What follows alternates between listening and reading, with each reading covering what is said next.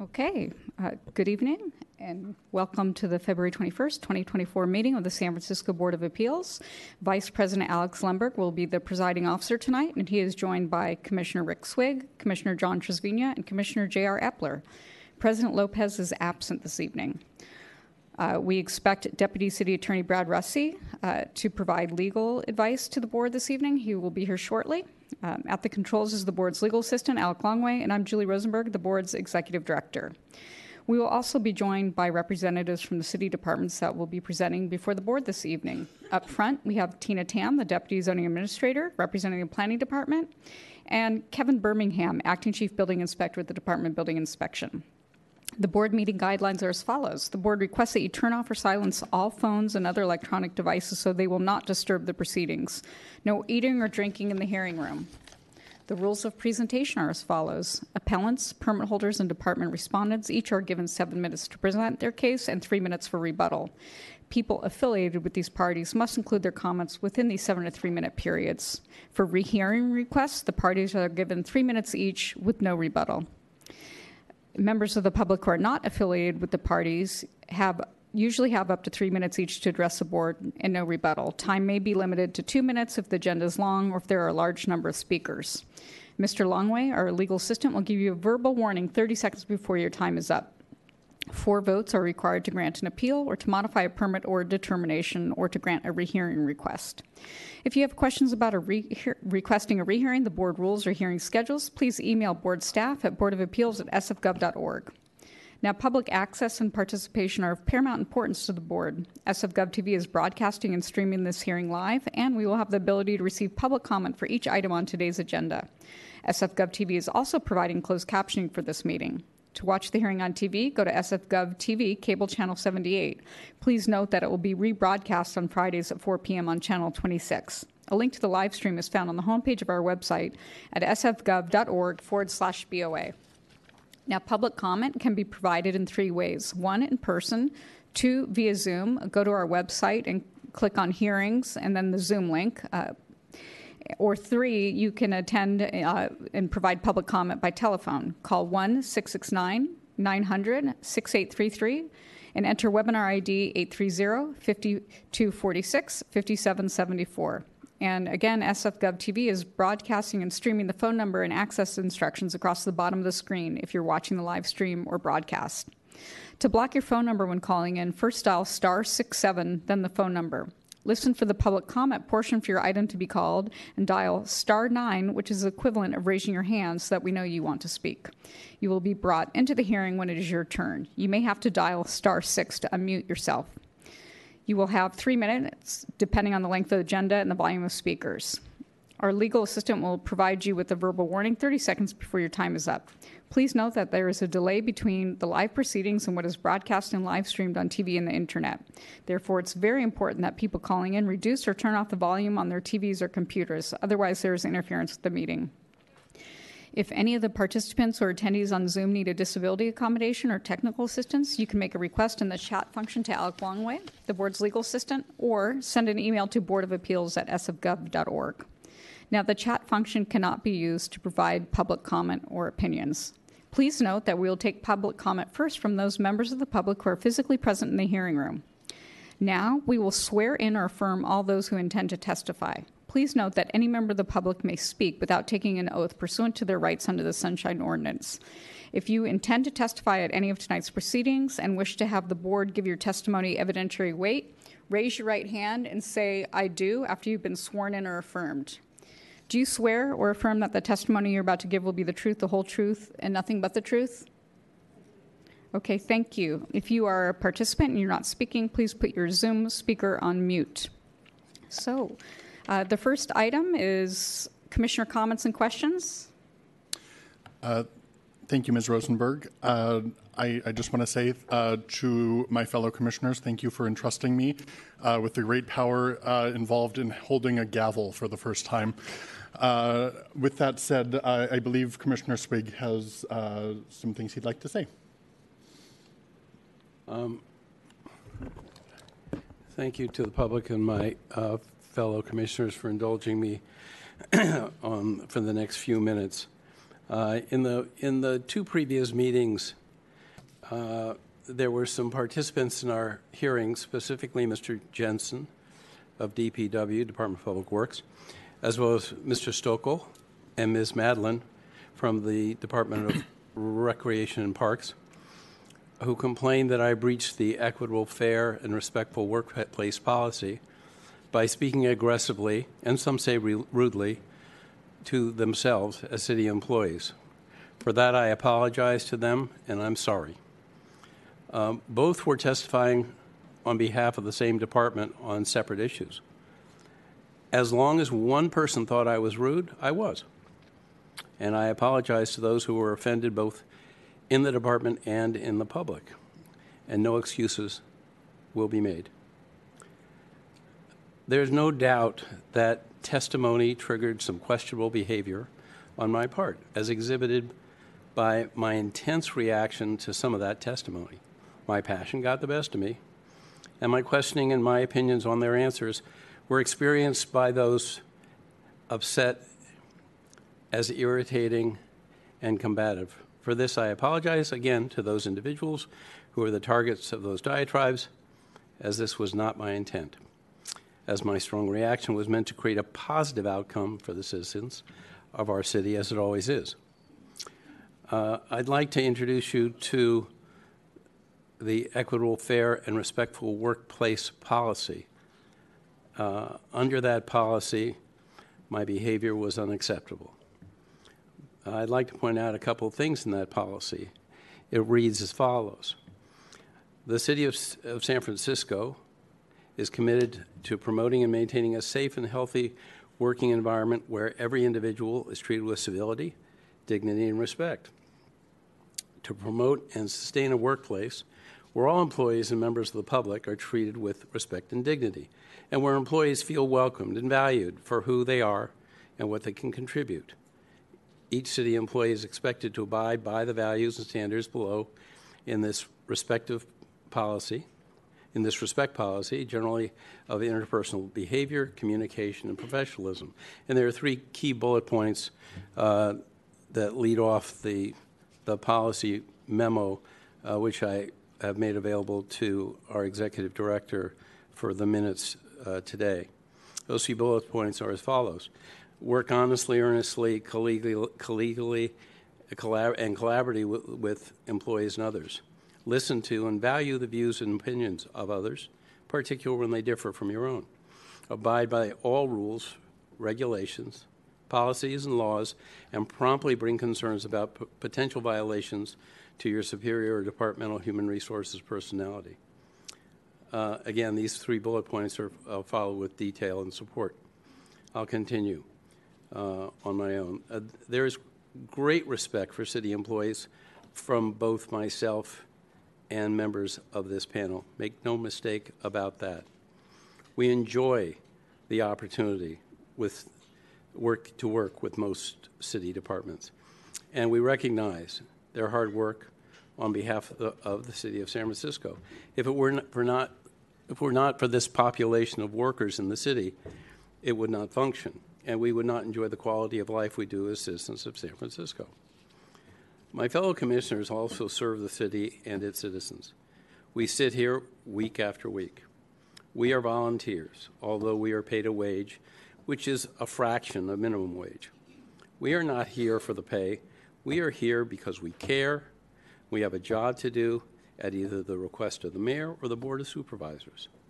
Our responsibility is to serve the public by ensuring that their appeals and defenses are those defenses of those appeals are fully heard, while their arguments are evaluated and ruled upon on the basis of law, legislative compliance, and other rules, both state and local. We work honestly, earnestly, and collegially, and collaboratively with each other. And we try to do the same with the public and all city departments who testify in front of us. There is a presumption of good faith and trust.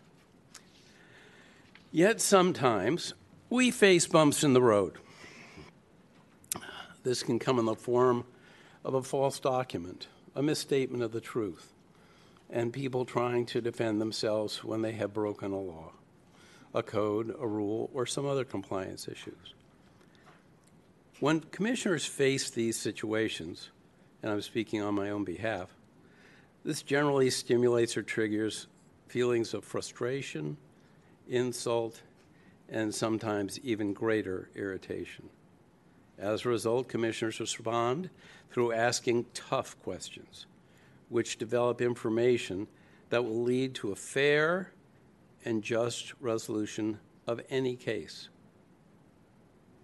If an appellant, our permit holder, or a city department representative is viewed as not being forthcoming with the facts, comes unprepared to present their case, or presents in an unbalanced or inequitable fashion, it is a commissioner's job to ensure that these insufficiencies are corrected.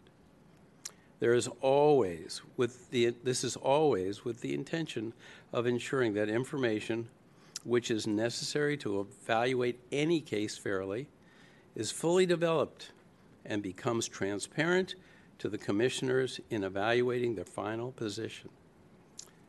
The process of getting some participants to be forthcoming, transparent, and truthful is often a tedious and rough exercise, as emotions can flare on both sides of the room. Regardless of the emotions and sometimes heated exchanges, even between appellants and permit holders, it is all a process to ensure that all parties have had their fair and equitable day in front of this quasi-judicial body. Members of the public sometimes challenge this body by presenting biased and self-serving positions. Some even do not fully tell an accurate truth. They represent themselves as they need, and they only have their consciences to hold them accountable unless a law is clearly broken, at which point they are held accountable with some punitive measure. Even when we, as commissioners, are clearly misled, we listen fairly and in a balanced fashion. This is our job and responsibility, even when we are observing abuse of our system of laws and government.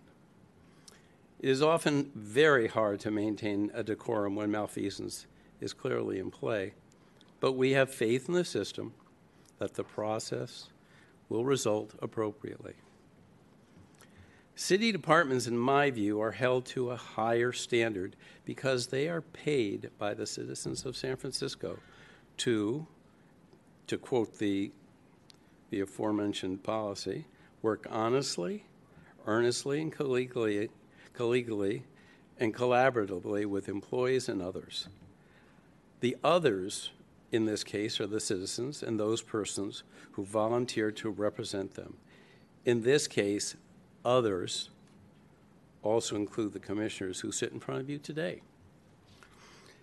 City departments should not represent a biased or contrive an unbalanced narrative, as would abuse the entrusted power for private gain or because it is an ideological or self-serving need for the department or to achieve a purpose.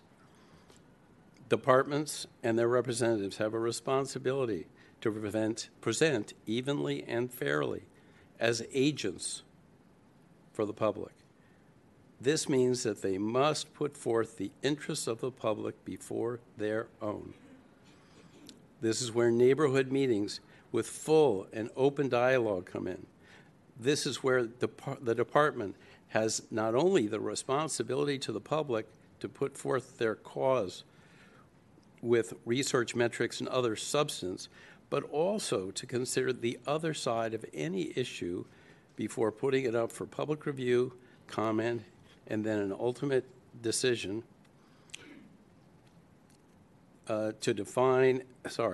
recommend putting it up for review, comment, and then ultimate decision, and recommend a specific direction. When a department does not complete their full process in a diligent fashion because of an internal agenda, a convenient need, or sometimes pure neglect, this erodes trust, weakens democracy, hampers economic development, and further exacerbates inequality, poverty, social division, and the environmental crisis. It's like the entire laundry list. Thus, the impact can be significant. Departments with the best intentions may have an internal agenda, which in their minds is the right direction, good for the citizens, or a method to find a convenient path to satisfying a need or moving a problem forward. It is my belief, which may or may not be shared by the others on this panel, that when questionable testimony may be evidenced in front of this body, that it is necessary to scrutinize that information, to seek support for that department's representations with fact, metrics, substance, according to the rules, laws, or compliance requirements. Just like the public, when they are not feeling fairly treated in testimonials, sometimes this can be upsetting and aggravating, mainly because the outcomes may have important real-world implications. It is especially disgruntling when it seems that testimony may not be adequately forthcoming from a city department, which taxpayers subsidize to perform at the highest standard of trust, equity, professionalism, and without private gain. Clearly, in the last two hearings and during those meetings, it was my view that testimony from departmental representatives may not have been balanced and fair, may not have been transparent, and was not necessarily supported by reliable and documented research, metrics, and other findings. When pressed for elaboration and questions by myself, which is the responsibility of every commissioner, it was my experience that these representatives on behalf of their city departments may not have been forthcoming with responsible and transparent answers to my queries. This was upsetting to me because that behavior, in my view, may have abused city policy by not adhering to the requirements of the city's fair and equitable workplace policy, which was those bullet points which I recited before. I will not use this as an excuse or justification for my resulting and discomforting behavior because it was hurtful. But it does serve as an explanation as about why my frustration was triggered so intensely by departmental representatives' testimony. In the moment of our exchange, I exercised poor judgment by not controlling my emotions before the delivery of my thoughts and messages to the city department's representatives. Clearly and without argument, I may have overstepped the bounds of the equitable, fair, and respectful workplace policy, for which, again, I have apologized to those aforementioned and take full responsibility with remorse and with respect to those offended by that delivery. Again, no excuses. I hope those I offended will accept my apologies for the strong delivery and the choice of words. Yet with humility, I respectfully ask that my behavior not act as a distraction that will take focus away from the critical issues which were presented in the cases and triggered that behavior in the first place. Commissioners and to the public, thank you for your time, for allowing me the moment to share my feelings and to express my apologies. Thank you, Commissioner Swig. Any of my other fellow commissioners have anything to add in this first agenda item? Commissioner Trasvina. Thank you, President Lemberg. I just want to say, purely personally, I want to thank Commissioner Swig for his comments. There's a lot here. I particularly appreciate the recitation of the bullet points of the city and county policy. It's a good education reminder for me, and I hope others. I'm not going to try to respond to it because there's a lot here. I'm actually going to go home and read it and see and consider it. But one thing that jumps out at me is that we're not that different between the volunteers who step up and become on commissions and the dedicated city and county of San Francisco employees. We have one boss. It's not the boss in room 200 or across the hall from 200. It is the people. And we work hard. We are committed to the people, each and every one of us. And that's something that sometimes perhaps gets forgotten or gets sidetracked in the moment of trying to resolve individual matters that come before us. So I do want to say that if any part of that team fails, whether it's a perceived failure on the part of city employees, perceived failures on the part of the commissioners and staff, then we all fail the people of San Francisco. And I certainly will do my part to fulfill my responsibility. And I just, again, appreciate Commissioner Swig for his comments today. I know we've got a long agenda, so I will not go further. Thank you. Thank you. One quick note. Thank you to everybody, all the members of the public who are choosing to spend your Wednesday evenings here. I know there's probably other places you could be tonight, but we all greatly appreciate your presence and your participation in the public process and on whatever items you're here for tonight. So thank you for being here. And on that note, let's move on. Thank you. I just need to check. Is there any public comment on this item? Anybody in the room for public comment on this item? Anybody on Zoom? No, I don't see anyone. So we are now moving on to item number 2, which is general public comment. This is an opportunity for anyone who would like to speak on a matter within the board's jurisdiction, but that is not on tonight's calendar. Is there any member of the public who wishes to speak on an item that is not on tonight's agenda? Nobody in the room, and I don't see any hands raised on Zoom. So we will move on to item number 3, the adoption of the minutes. Commissioners, before you for discussion and possible adoption are the minutes of the February 7th, 2024 meeting. And prior to the hearing, Commissioner Trasvina reached out to me and stated that the public speaker who attended via Zoom and was identified as, quote, Samsung SM for items 4 and 5A, B, and C, he thought they should be listed as unidentified caller, so that he would propose to amend the minutes that way. So I need a motion, then I'll call for public comment. Or if there are any other corrections. Are there any other corrections? Commissioner Trasvina?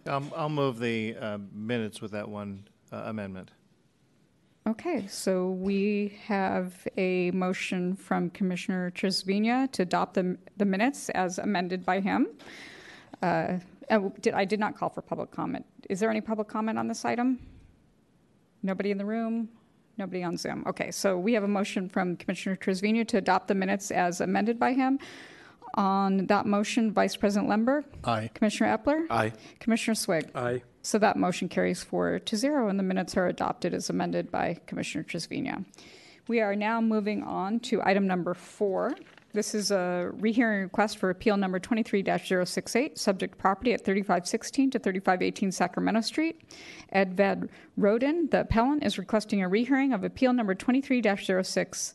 Ed Van Roden versus Department of Building Inspection, Planning Department approval, decided January 31st, 2024. At that time, upon a motion by Commissioner Swig, the board voted 5-0 to deny the appeal and uphold the permit on the basis that it was properly issued. The permit holder is Margaret Rogerson, and the permit description is a revision to building permit application number 2000-0614-2628, response to planning enforcement case number 2020-001-795 to correct proposed building height to comply with required zoning height limit, remove approved ground level garage, and expand retail space. And this is permit number 2021-0802-5569. And we will hear from Mr. Van Roden first.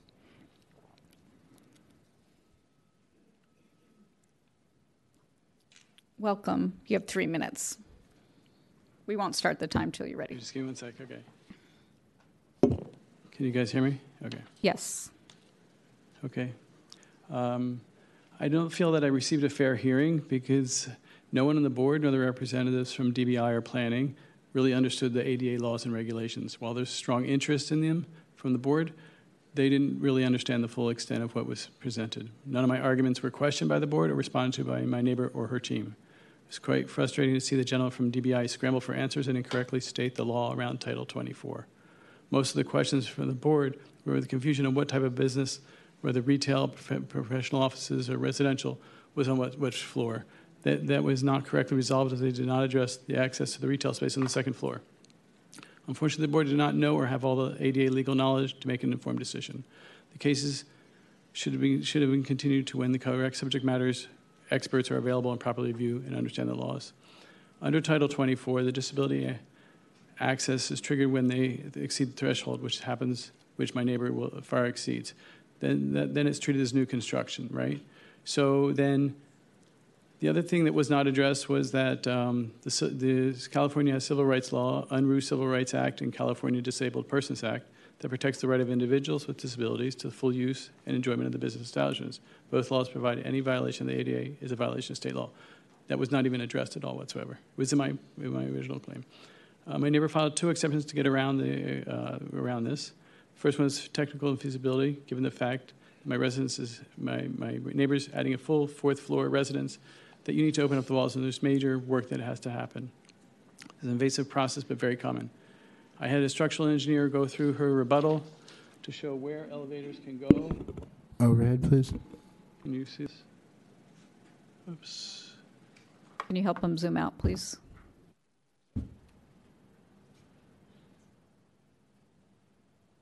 This is the plans. The top one is the plans that were sent as part of the rebuttal with the blue lines. My engineer in green shows multiple locations where an elevator can go. So I'm not sure what the real issue is other than denial or budgetary. This should have never been approved as a technical infeasibility by any means by the ZBI. Second exception she's claiming is under 11B206.2.3, that under exception 1.2, any other privately funded multi-story building that is not a shopping center or mall. You'll see the California definition of shopping center is only one or more sales rental establishments.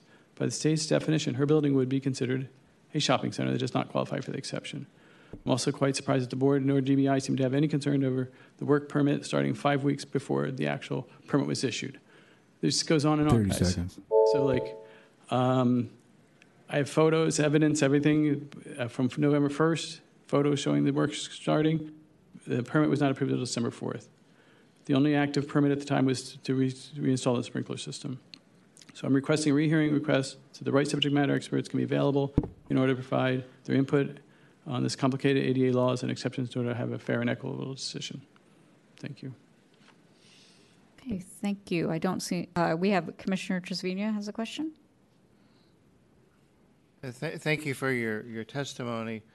Under our rules, in order to get a rehearing or request granted, you must show new evidence that I'm reading from this. You must show new evidence that could have been changed the outcome of the appeal, or establish that there is manifest injustice. That's what I'm showing right here. Is the map brand new evidence? Brand new evidence. That's new evidence. Yep, brand new evidence. Okay. And can you describe in a sentence or two the manifest injustice? I'm not sure what your question was. What? There's two requirements to get if we are to grant a new a rehearing, you must show either new evidence or establish that there is manifest injustice. And I want to give you an opportunity to say very clearly. So what's the definition of manifest injustice? What does that mean exactly? A manifest injustice? Well, I'm not here to describe it for you. This is what. Or can you use different words of what I'm supposed to respond to for that? I'm hesitant to go back and forth with you on this, but if you can... Why I think there's injustice, I can tell you that, if that helps. Sure. So again, I just read that. I don't know if no one read my first appeal. I'm not sure if you're hearing the second appeal. I have new evidence. The civil rights UNRU was not addressed. The technical feasibility is, new evidence. The shopping center rule. So all her exceptions should be thrown out. Okay. I don't understand why they weren't the first time. Okay. Vice President Lemberg? Thank you. Oh. Sure. Thank you. Just one brief follow-up question. I acknowledge your new evidence that in the form of the diagram that you presented. My interpretation of that evidence is that it's sites where an elevator could possibly be installed. Yes. Does it also present any evidence as to why an elevator needs to be installed, not just that it could be? So, again, we need the ADA requirements. I'll read it again. Civil Title 24 State Building Code requires vertical access for more than three-story buildings. And again, if you have businesses, she has two retail, and the first floor is retail, second floor is retail, third floor is professional offices, fourth floor is residential, right, to be. Right. You need vertical access as required by law. But except all those exceptions that we discussed in depth at the last hearing and that you mentioned again today. So the first technical feasibility is a joke, to be honest, and it should not have been issued. And I have evidence from a structural engineer that took their plans from the rebuttal to show specifically 5 different areas you can put an elevator. So it's when you put a fourth floor and you got to reopen the whole building, right? It's not like a little thing. If they weren't putting the fourth floor, then maybe this wouldn't apply, but they're putting a whole new fourth floor. So there's multiple locations you put an elevator, which is required by law. Again, I'm requesting that a SME that has ADA experience be here for the rehearing so we can actually talk the right language. I've done heavy, heavy research on this. And then the civil right, the civil unruh law wasn't addressed whatsoever. I mean, there's multiple things that were not addressed at all. Okay. So I'm not sure if they were actually taking into consideration or not people weren't understanding with the law. Thank you. Okay. Sorry, I'm a little emotional about this. Thank you. I don't see any further questions. You can be seated. Thank you. So we will now hear from the permit holder. If you could approach the microphone, please.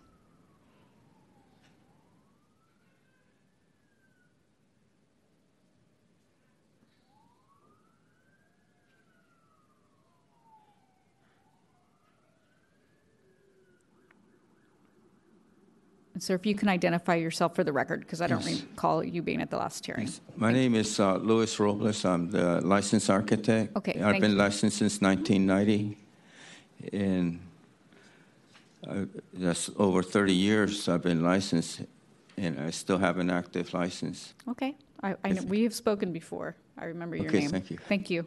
Thank you.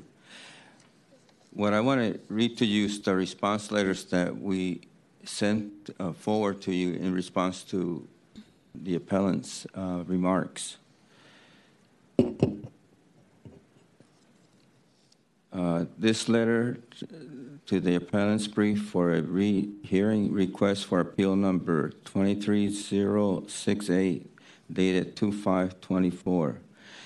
If a project sees a certain cost valuation in 2023, it is $200,399, then the entire building must comply with accessibility requirements as required by the California and San Francisco Building Code, unless there is a financial hardship or technical infeasibility is granted by senior level management of building department.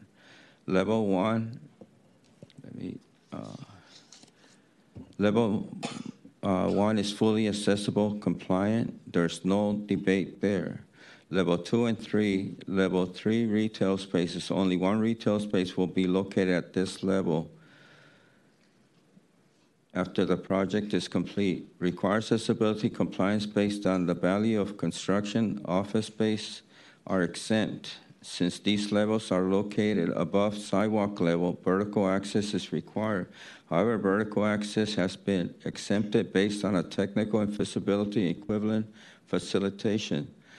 Technical infeasibility was granted after an evaluation of the existing structural system of the second floor, framing directly above the ground level. See figure that shows the critical structural members that were installed.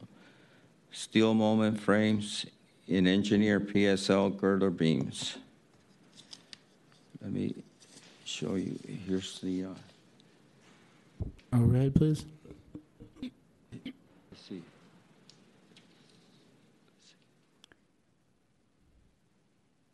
Here's basically. Yeah, you should turn it and just look at it as if you're.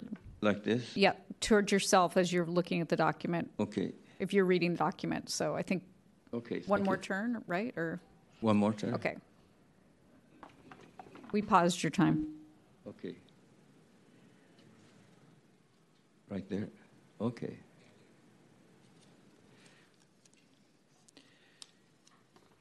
Technical infeasibility was granted after an evaluation of the existing structural system of the second floor, framing directly above the ground level, see figure 1 that shows the critical structural members that were installed, steel moment frames, and engineered PSL girder beams. Go to page 2 here. You can see how disruptive a new commercial elevator will be to install inside the blue lines. It is impossible to fit a commercial elevator shaft without disrupting critical structural elements or foundations supports. Figure 1 shows all the critical structural members, whether they are steel moment frames or engineered girder beams, shown in blue. Figure 2 shows the completed foundations with massive gray beams and spread foundations of the retaining walls. An elevator shaft generally requires a deep pit, which will require excavating through critical spread foundations supporting retaining walls. This could compromise the foundation system. Thank you, that's time. Okay, thank you. Okay, thank you.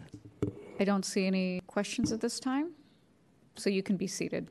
Thank you. Okay, thank you. We will now hear from the Planning Department. Nothing from the Planning Department. Anything from the Building Department?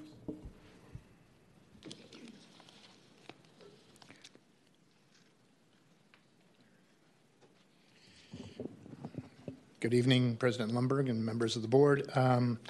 I don't believe there was any new evidence introduced. I don't think you should grant a rehearing. However, I do have a letter from senior plan checker Joe Ospital, a certified CAS specialist who did do the plan review on this project. He's available this evening, so I'm going to read his letter.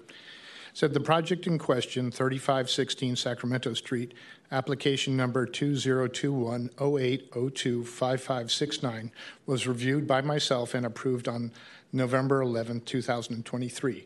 A technical infeasibility was granted for access to this floor, second floor mercantile occupancy, as that occupancy had been approved in 1978 under permit number 7806096. And the occupancy has not changed since then. The use of the M occupancy on the second floor is not changing under this permit, but the equivalent facilitation in lieu of installation of a commercial elevator, which would require moving structural members and providing a pit, which would have to be excavated through grade beams and spread footings, would make this project infeasible. My approval of this project is also in line with many approvals granted to small mercantile offices and other service providers through the Accessible Building Entrance Program. The project sponsor will be providing a dedicated space on a fully accessible ground floor to accommodate the individuals and clients with disabilities. It is also important to remember that the ADA places of public accommodation constructed and open to the public after January 26, 1993, must be accessible to the people with disabilities. As the public accommodation was provided many years before the ADA requirements became enforceable, it is my interpretation that the project was approved correctly and the provisions adequate to provide public service. That's it. Thank you. We do have a question from Commissioner Swig. Yes. It seems that the three areas that were surfaced by the appellant tonight were ADA, a numeric threshold of improvement, and then the realistic, the hardship. I believe that last week that we touched on the ADA, not as much in depth because you didn't have that letter with you. Yes. But you had sought information, received information verbally. Is that true? Yes. Okay.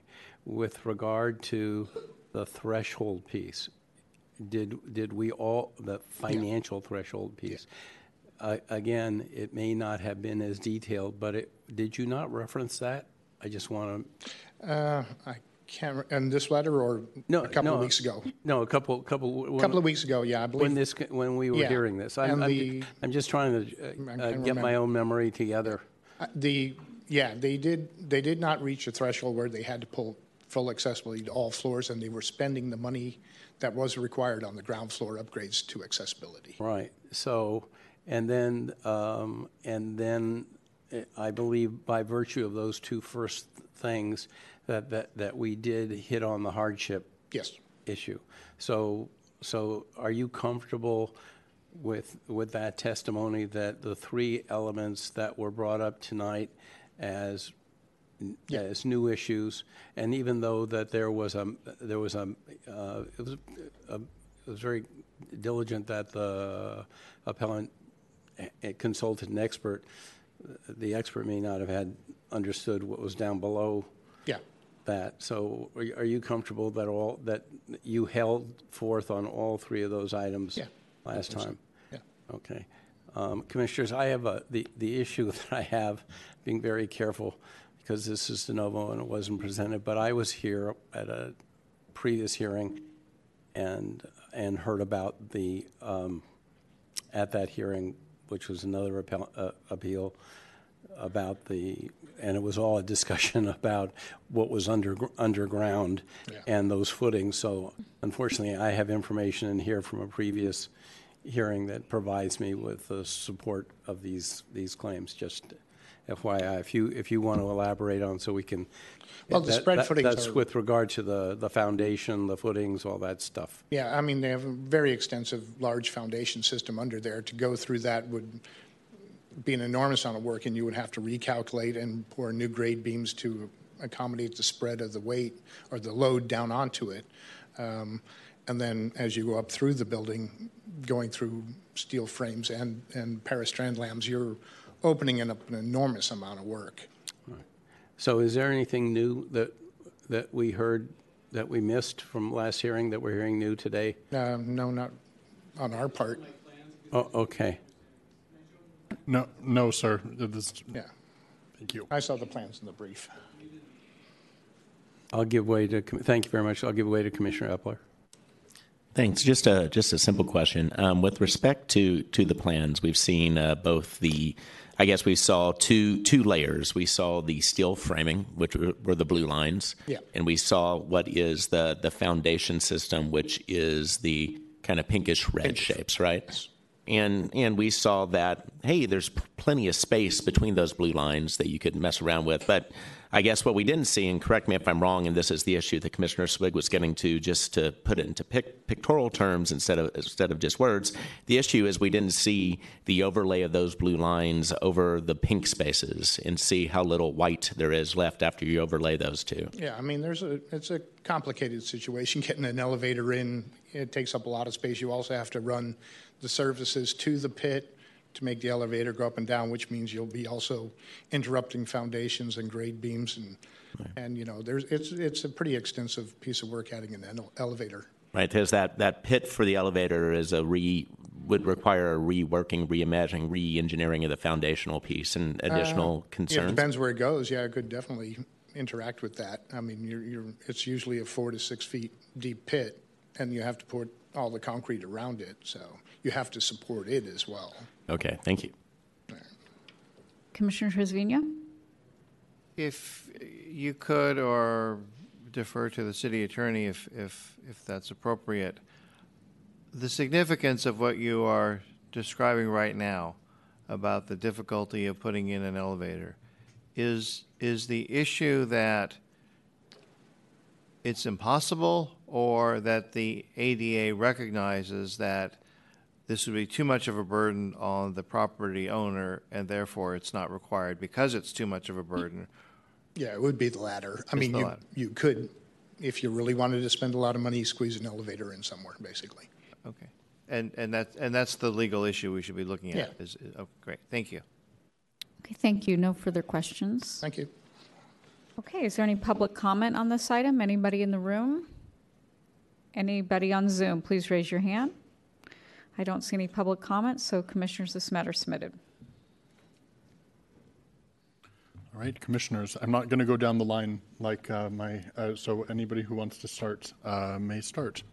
I didn't hear, aside from the fact that we saw a new set of plans, or a set of plans which had a claim to it, and I don't consider that new information because I believe those issues were discussed and handled previously.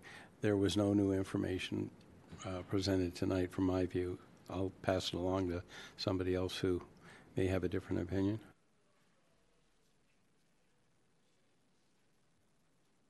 I would concur in that analysis. I mean, we saw a different version of understanding what it was, but these are all things that were considered by the departments previously, and we certainly quizzed the departments about their about the issues around whether or not there was actually technical infeasibility, regardless of whether or not we had it more fully illuminated how much open space there was between the still components, if that not necessarily the foundational components. I concur with my colleagues, and I just want to observe that in this process, in effect, we are rehearing the matter as we decide whether there should be a rehearing granted.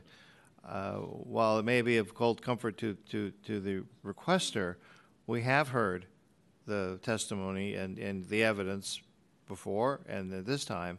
I just don't see a basis to make any different decision than we've already made.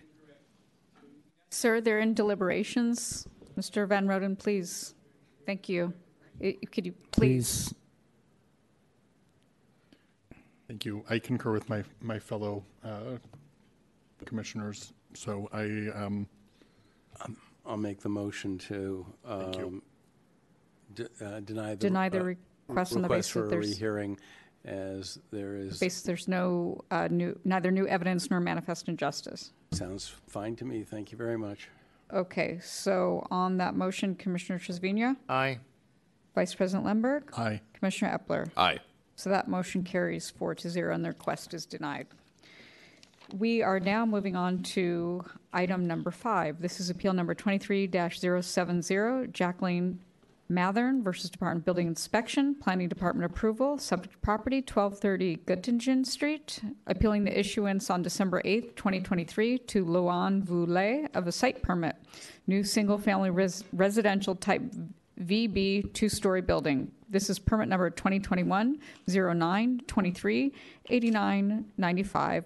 And we will hear first from a representative of the appellant. Welcome.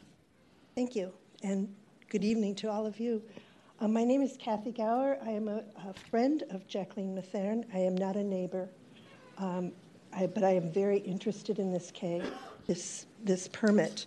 I want to thank you to the respondent for considering the idea that small houses on tiny parcels will battle the housing crisis for middle-class working people. Okay. However, our appeals stand in this case. It is an ill-conceived project covering the entirety of a very tiny slice of property, better left to be open space. It's hard to believe that the inspectors have actually visited the site to properly assess the reality of the property, which is a leftover tag and when the street changed. We feel that the proposed project could possibly serve only one or two people and will not even have the advantage of a space that an RV, a standard RV, would have as far as airspace around it and livable open space. We have mentioned before that a standard RV will not fit on the property that ranges from 7 feet before building on one end to 11 feet on the opposite side. The 10-foot official sidewalk in the plans, and I can show you that. Overhead, please. Is that where I put it? Yeah, it's right there. Okay. The 10-foot official sidewalk is wider than the house proposed, and also purports to have, which also purports to have two sets of internal stairs. Open space, other than the public sidewalk and the street outside, is only another thin sliver, 134 square foot top of two stories supposedly for a family, but it's merely a few feet away from several of the neighbors' windows, and they've all complained in the papers that you have. There's also an existing telephone pole or a utility pole, sewer ladders, et cetera, that need to be regarded. There's no services to this piece of property. Street trees, which I mentioned before in the first appeal, they may be under window abutments, I'm not sure. Maybe they're part of that 10-foot official sidewalk. The respondent also submitted items 1 and 2, that Jacqueline has lived on her property for over 50 years and has taken care of the refuge and rubbish that has littered that tiny sliver before her fence was built years ago to protect her and to keep her from having to keep cleaning that sidewalk because it's on the bottom of a little dip and everything ends up there. She feels she had a quitclaim, right or wrongly, that the property, since before the present owner ever lived on Wilde Street or bought that piece of property. That was a city sale of a little tiny piece. She says that she refuses to let any builders or contractors on her property. She said that while she was under pressure almost 2 years ago, which is part of the package that the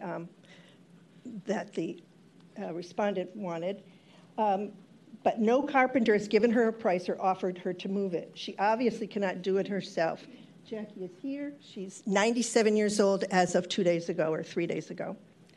She has since changed her mind as she realizes that since she has cared for that sliver of landscape since before the family became her neighbors and owners, it is her prerogative not to remove it because of her concerns for her safety in this neighborhood until she absolutely has to. There's no need for her to spend any funds or any more time on this preposterous project, and in fact, the project sponsors have insisted in the past that Jackie should pay 100% of the cost of all fencing. She's 97 years old and on a fixed income. There's also concerns regarding that section belonging to the family who's here tonight as well. Discussions reveal that they don't also want to allow access to this absurd project either. In addition, please note that other neighbors' contributions as the reversal of many prior proponents of this project as more details became available. In other words, as more details became available, they pulled out their support for the project. These are not the code readers or anything like that. By the way, my kitchen table that sits three people on one side is 7 feet long, not including the chairs, but if I include the two chairs on the end of that table, it's 10 feet. That's how big this place is, this tiny little piece of property that the person who is applying for this permit or who has received a permit wants to build a house, a two-story house with a little 134 square foot piece of open space. It contains the whole the house contains the whole entire property, up to the sidewalk, up to any kind of fences in the back property of the people behind it. That standard RV that I was talking about is usually the one that you see rented all over is 25 feet long. This says, according to this, 33 feet in the front. So, and that includes, in that plan, it includes two sets of stairs and room for three garbage cans or recycle bins, and is that standard RV is about 10 feet wide, 10 to 12 feet wide, has to accompany going on a city street. This project would look like two RVs on top of one another with a deck on top. I think that the codes might have all been well in the plans that were submitted, but the actual reality of what that project would not only look like, but the effect that it would have on the neighbors, and you've heard from several neighbors and will again tonight, is immense. The respondent owns property next to it, and this is Jacqueline's property right here. They own that. So they could do anything else, do an ADU unit to bring that inspiration that they said that will help battle the housing crisis. Am I finished? 30 more seconds. I'm sorry. You have 30 more seconds. Okay. So the idea that that this would be an inspiration for other tiny homes, I don't feel that maybe it is, but this is not the one that will do it. This is not the one that will make it feasible, especially considering it's taking the whole plot. So I will sit down. Thank you. We answer questions if you have any. Yes, we have a question from Vice President Lemberg. Thank you. So I understand that there was a previous Board of Appeals hearing on this property in which a variance was granted with conditions back in 2021. I was not yet on the board at that point in time, but we were provided with a decision in that. And ultimately, I think my understanding of it, and please correct me if I'm wrong, is that the previous decision kind of already addressed the question of whether a property, whether a structure can be built on this lot or not. So number one, please tell me if I'm wrong in some way about that. And number two, what has changed since that last hearing in 2021? What are the words I'm trying to say? What has changed since 2021? So that we might have some basis to grant, to grant an appeal on this, considering the previous decision. Okay, one, I feel that no one has ever really looked at the actual size of this. You know, I'm trying to give you, comparisons, but the original one was for 3 stories. Then it went down to 2. Then it was, the variance had to do with the amount of open space. And it had to do with, it just wasn't a really cogent design, quite honestly, how it would work with plumbing on one side and plumbing on the other, a bathroom on one side, bathroom on the other. Just, and what came out of that hearing, as far as I understand, was that that the building department would take over at that point and see what happened. So the respondent then submitted another set of plans, and that's the one that was 2 stories, but still with this little tiny piece of open space. Remember, it covers the whole entire lot, and it was there, but it didn't address the concerns of the neighbors or the concerns that I have that this particular tiny house will be a precedent for other tiny houses. This is a very distinct, tiny, tiny, tiny house. Okay, thank you. Commissioner Swig? I don't know whether my comments, I'm going to try to put this in the form of a question, and maybe you can help me. If not, I'll reserve the comments for later, since I was a member of that commission that did pass the variance, but there was one dissenting vote, guilty as charged. Mm-hmm.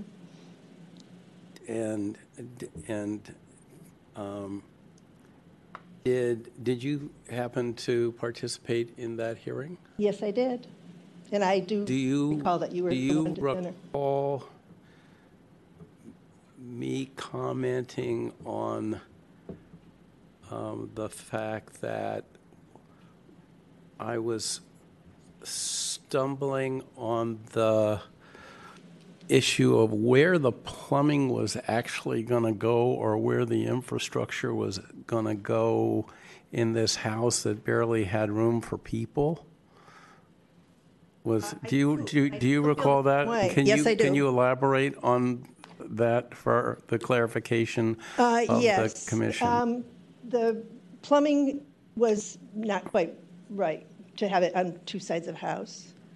There was several ideas that, maybe this has to happen to have tiny houses solve the problem of the homelessness.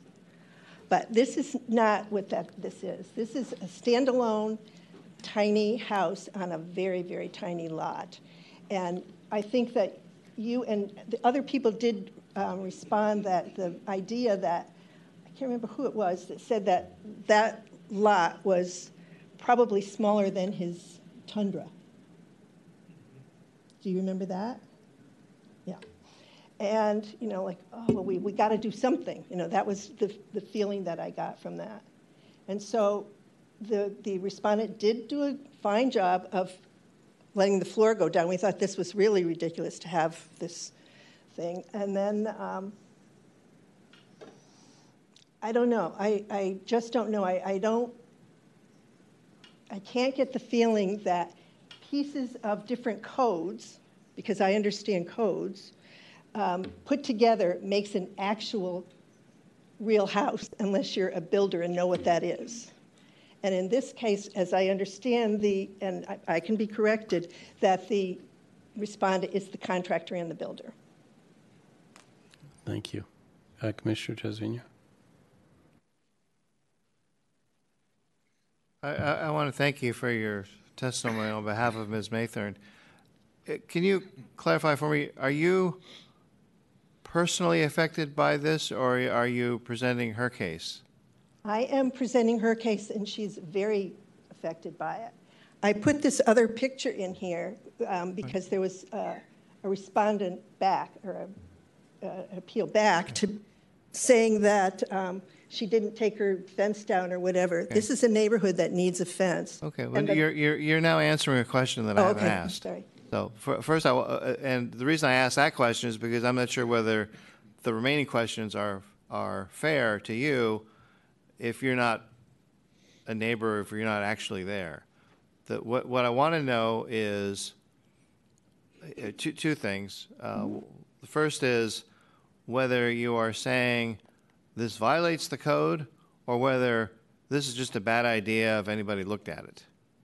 I think it's a very bad idea. Okay. But the idea of tiny houses on parcels is not a bad idea. Okay. So however, are you saying this one is? So what is unlawful about it, as opposed to you and others conceive as a bad idea? Well, I can ask anyone else here who came in defense of.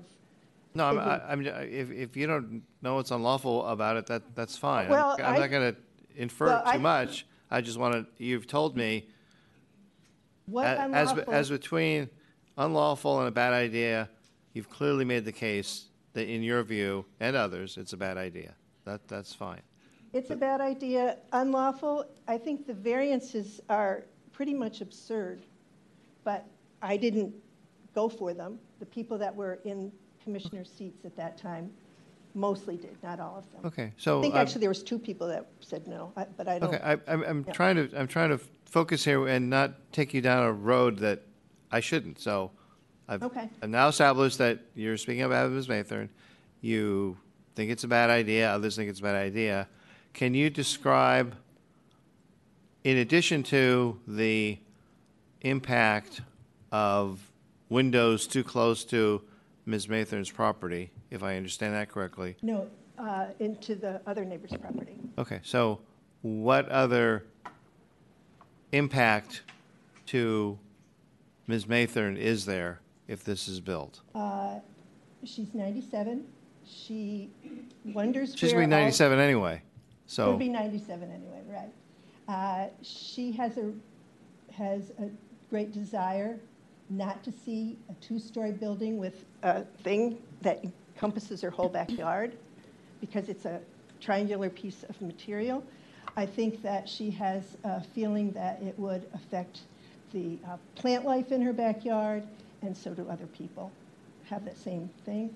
She feels that, like I do, that it's not enough open space for anyone because it's fully enclosed lot that's going to be on all sides, a sidewalk to people's property, and all the back is people's property. It's the whole lot. Okay. It shouldn't be like that. Okay, thank you. Yeah.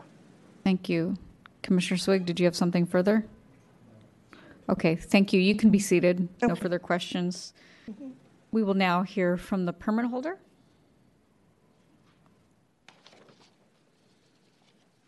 Mr. Lay, welcome. You have 7 minutes. Okay.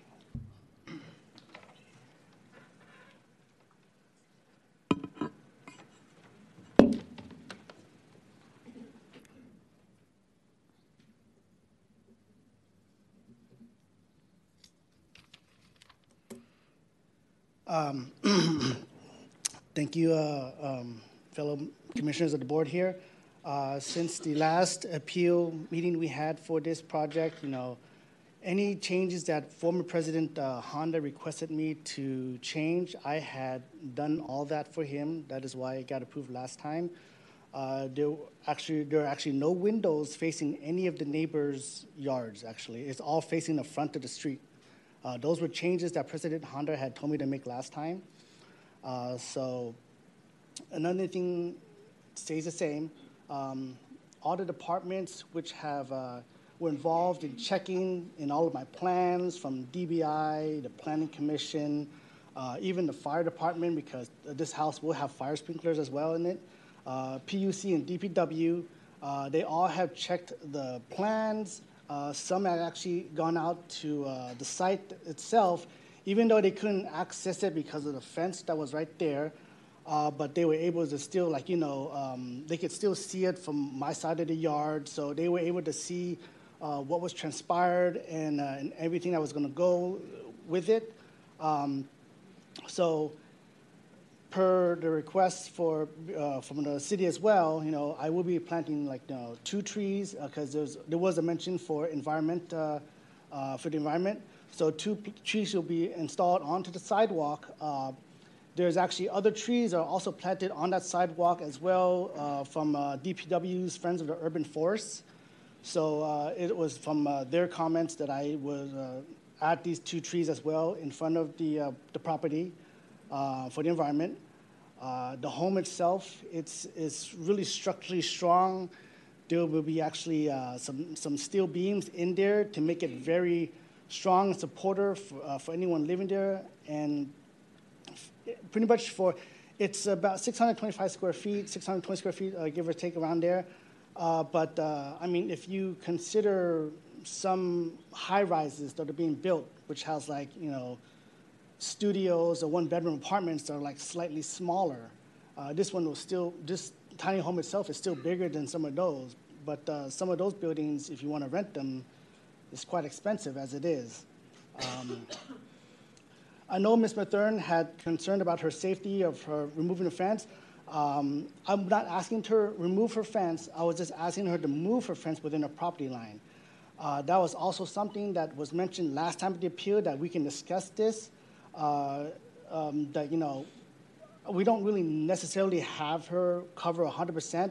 I was willing to help out as well at that time when I said at the last appeal meeting. And if you looked at, like, you know, the exhibits that she did, her representative said, you know, that she said that she would move her fence at the time. Even if she had moved her fence, I would still erect another, like, you know, temporary privacy fence, you know, just to make sure that everything is safe for her and for other members of the community.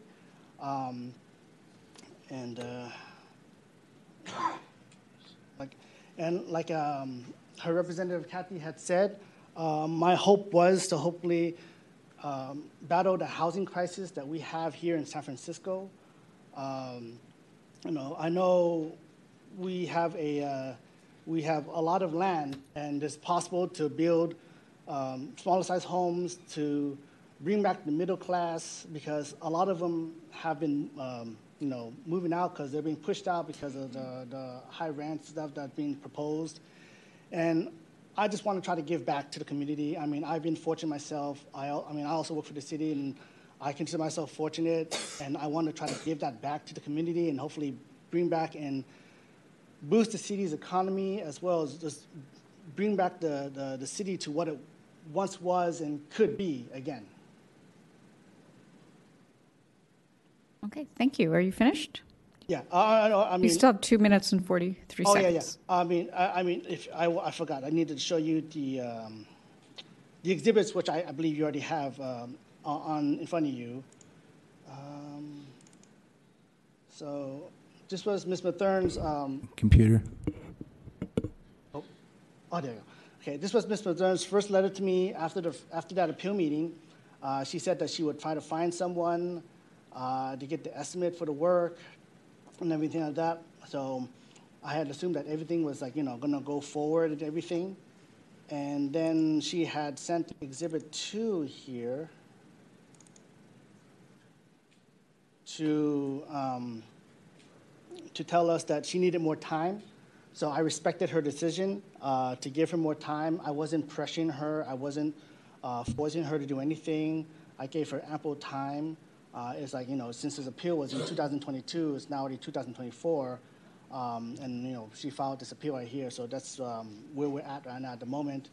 And one of the architects who is actually who actually designed the plan is actually here too. So if you have any questions for him, he can also give you much more details on the plan itself, as well as the architect and structural design of it. Okay, thank you. You finished?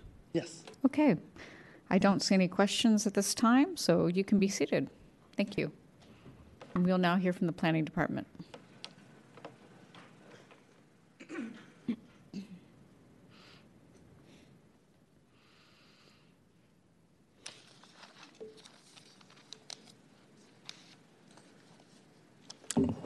Good evening, Vice President Lemberg, members of the board.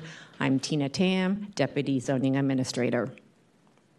1230 Göttingen Street is a substandard size vacant parcel in the RH1 zoning district and a 40X height and bulk district. The scope of the permit is to construct a new two-story single-family dwelling, approximately 625 square feet in size. The new dwelling will contain one bedroom and 1.5 bath. 175 square feet of open space will be provided on the roof. The appellant is Jacqueline Mathern, a neighbor at the rear at 308 Wilde Street. Jacqueline's concern is that the lot is too small and the new development will be too disruptive for the neighborhood. By way of background, in 2021, a variance for rear yard and open space was granted by the zoning administrator and later appealed to the Board of Appeals. The appellant for the variance was Jacqueline Mathern. Her issues today for the permit are the same issues she had for the variance. At the August 18, 2021 variance appeal hearing, the board granted the appeal and issue the variance on the condition that the design of the dwelling be revised. The board requested the new building be scaled down, which included the removal of the third floor and the stair penthouse. The board also requested a 3-foot side setback for the roof deck. Both President Lopez and Commissioner Swig were present at this hearing. As proposed, the plans for this permit are consistent with the design changes requested by this board. I'm going to walk you through some graphics to help better illustrate the project. Oh, red.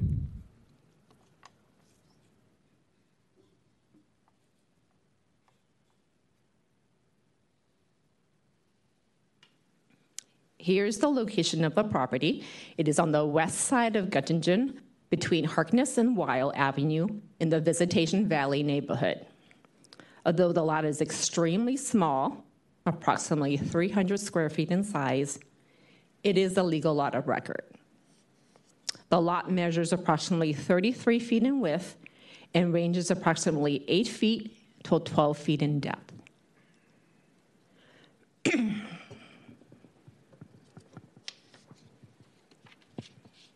Here is the Sanborn map, an aerial photograph of the property. The subject property is denoted in blue, and the appellant's property is in red. Again, the aerial photograph shows kind of an outline of the subject property and the appellant's property. Quickly note that just by looking at the Sanborn map, there are other dwellings along the same side of the street on Göttingen.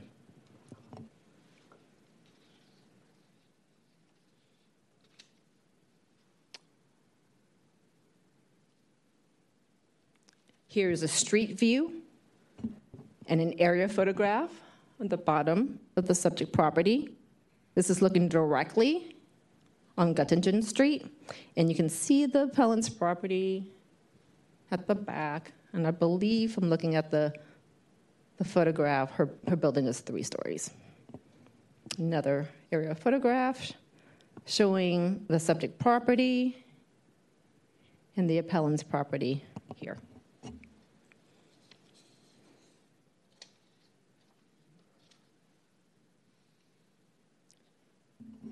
Here's the proposed site plan of the subject property and some site elevations. Note that the dwelling is 2 stories in height, and there are no windows on any of the 3 elevations. This is the back, this is the side where you come in, and this is the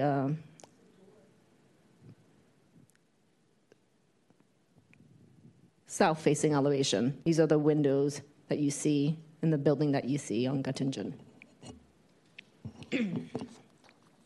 Given the proposed design is consistent with the design approved by the board, the department respectfully asks that the board deny the appeal on the basis that the permit was properly issued. That concludes my report. I'm happy to answer any questions. Thank you. We have questions from Commissioner Trasvina, then Vice President Lemberg. Thank you for your testimony. If you could pull up either the photograph or the map, I'm trying to find out. What my question to you is, what's the nature of the property in between what you describe as the appellant's building and the permit holder's proposed building? There seems to be a gap, and I'm trying to figure out what that is.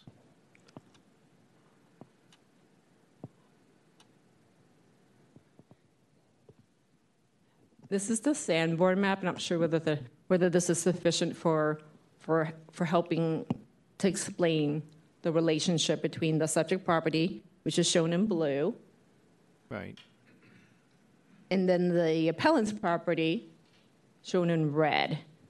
You see the footprint of the buildings on both Wilde and Göttingen. You can see the size of the lot being very small compared to the other lot sizes in the neighborhood. But again, like I mentioned, that is a legal lot of record, and right, they have the right to go ahead and construct. So further south on Göttingen, if that's the right pronunciation. Oh, the lotting conditions are a little unique. This property, which is the neighbor, has a frontage both on Wilde and Göttingen. So the black lines are building outline, and these are building footprint. The real property is the oddly shaped area. Great, thank you. Just because this is the first time I've seen the photograph that the appellant brought up. The photograph she brought up shows kind of an outline of the subject parcel. That's kind of appears to be part of her property. It's in fact not her property. It's the property that's being proposed for the new dwelling. Okay, thank you. I don't see any further questions, so we will now hear from the Department of Building Inspection.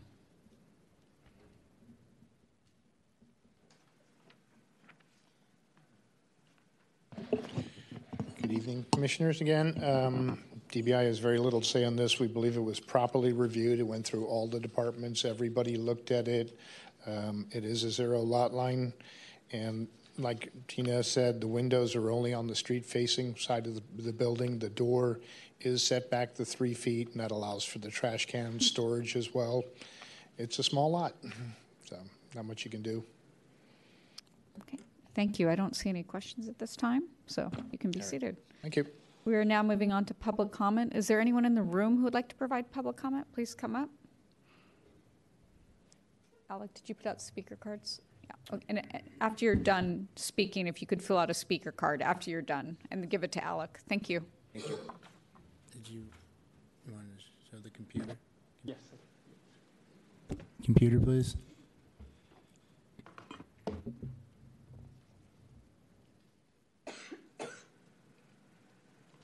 Hi, good evening, commissioners. Thank you very much for your time in hearing this matter. We're the family at 306 Wilde, which is directly adjacent to this lot. So it's the lot you were just asking about.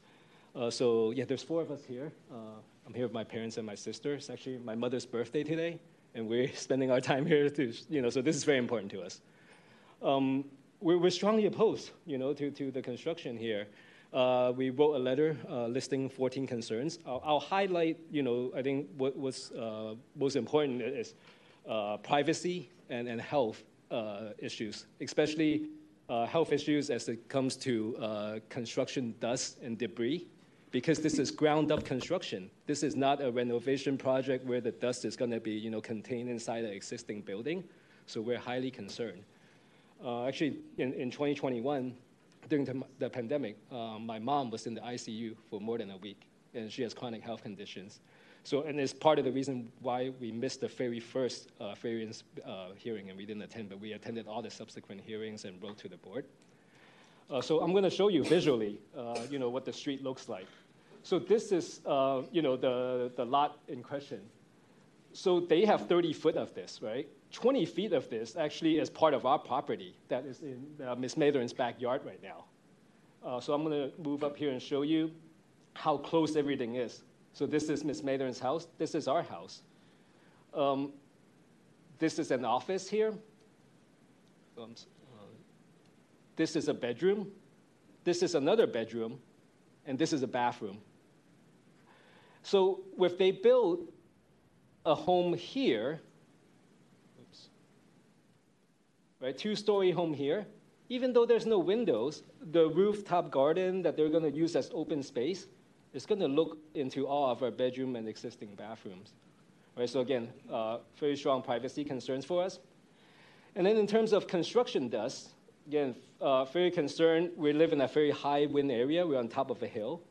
All right, so besides us, there's actually a child care center here that's with this blue house here. This is a child care center within 500 feet. It's about 390 or so, I believe.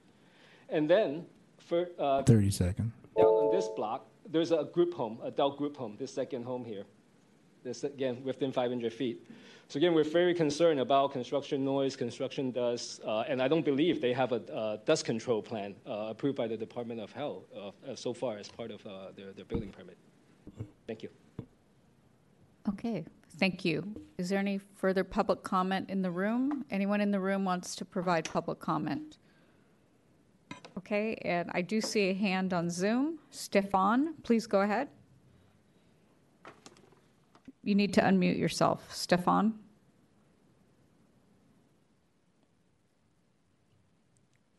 Oh. Yeah, hi. I just wanted to say that I fully support this new home construction. I had also did a project in my home on Harkness Street a while back, and the Department of Building Inspection, they're very professional, and they've done their job properly.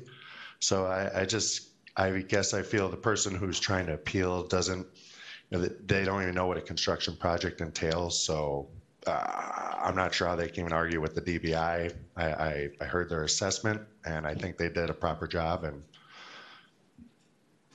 And new buildings go up all the time, and I think we need more of them. So I think this is a great little lot that doesn't impose on anybody's privacy, or, and you know, there's dust all the time. So new buildings go up everywhere. I don't think that should be a problem, especially with a small dwelling such as this. Okay, thank you. We will now hear from Jonas. Please go ahead. Jonas, I see your hand raised. You need to unmute yourself. Okay, sorry about that. No problem. Hi, so I also support this project. I have two perspectives. Well, first, I'm part of the community, and those of us who are active in the community knows firsthand just all of the positive impact of all the recent commercial and community developments, you know, all the shops, the gardens, the events, but the privately owned homes and its surroundings, it feels neglected. So if someone wants to build a new home, I'm for it. And secondly, I don't want to talk about homelessness because I don't think this one tiny home will fix that, but I want to talk about how it can affect individuals. I have colleagues that moved into the city for work, and they moved into older neighborhoods, you know, like Vis Valley, Excelsior, just the greater Bayview, Hunters Point, because that's what they can afford. So yes, an added home, no matter how big or small, it's welcome, and I feel like it's needed. Thank you. Okay, thank you. We'll now hear from the phone number ending in 1140. Please go ahead. You may need to dial *6. Hi. Oh yes, go ahead. Thank you. Yes, thank you. Hi, my name. Hi, thank you for allowing me to speak. My name is Perry. I am born and raised in San Francisco, but I don't live there presently. But I do have thoughts about this project, and I'm for the project. I just think about obviously the housing crisis, and just reading an article last October that San Francisco's by the state required to build some 10,000 new units per year. I think in the last 5 years, only 4,000 total were added. So any sort of buildings, and it's meeting code, it meets all the requirements and things. I don't see why this can't be moved forward because we really need more housing in the Bay Area and San Francisco in particular. And if it does serve as a model for other, other construction things, then fantastic.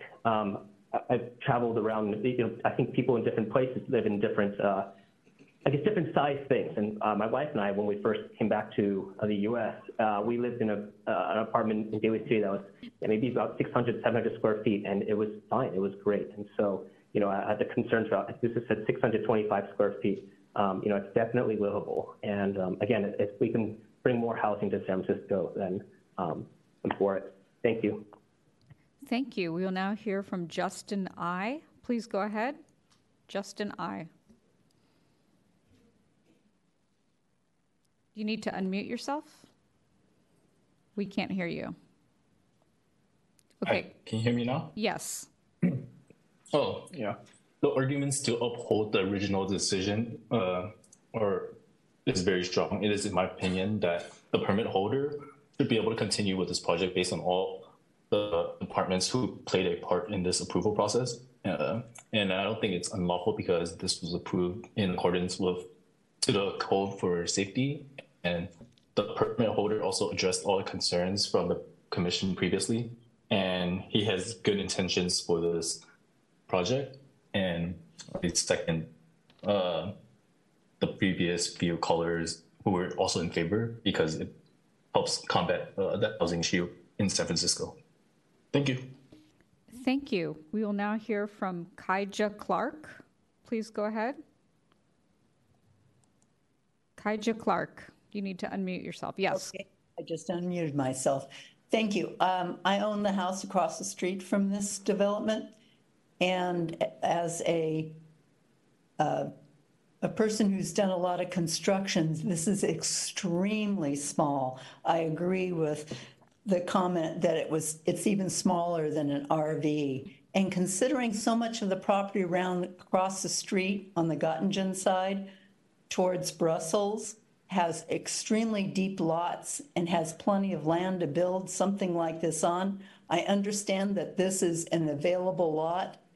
And because of that, they can build on it, but I do not think it is a good idea for the neighborhood or for anyone around because it's just too small to actually live in it comfortably. Thank you. Thank you. We'll now hear from Jan. Please go ahead. Jan, you need to unmute yourself.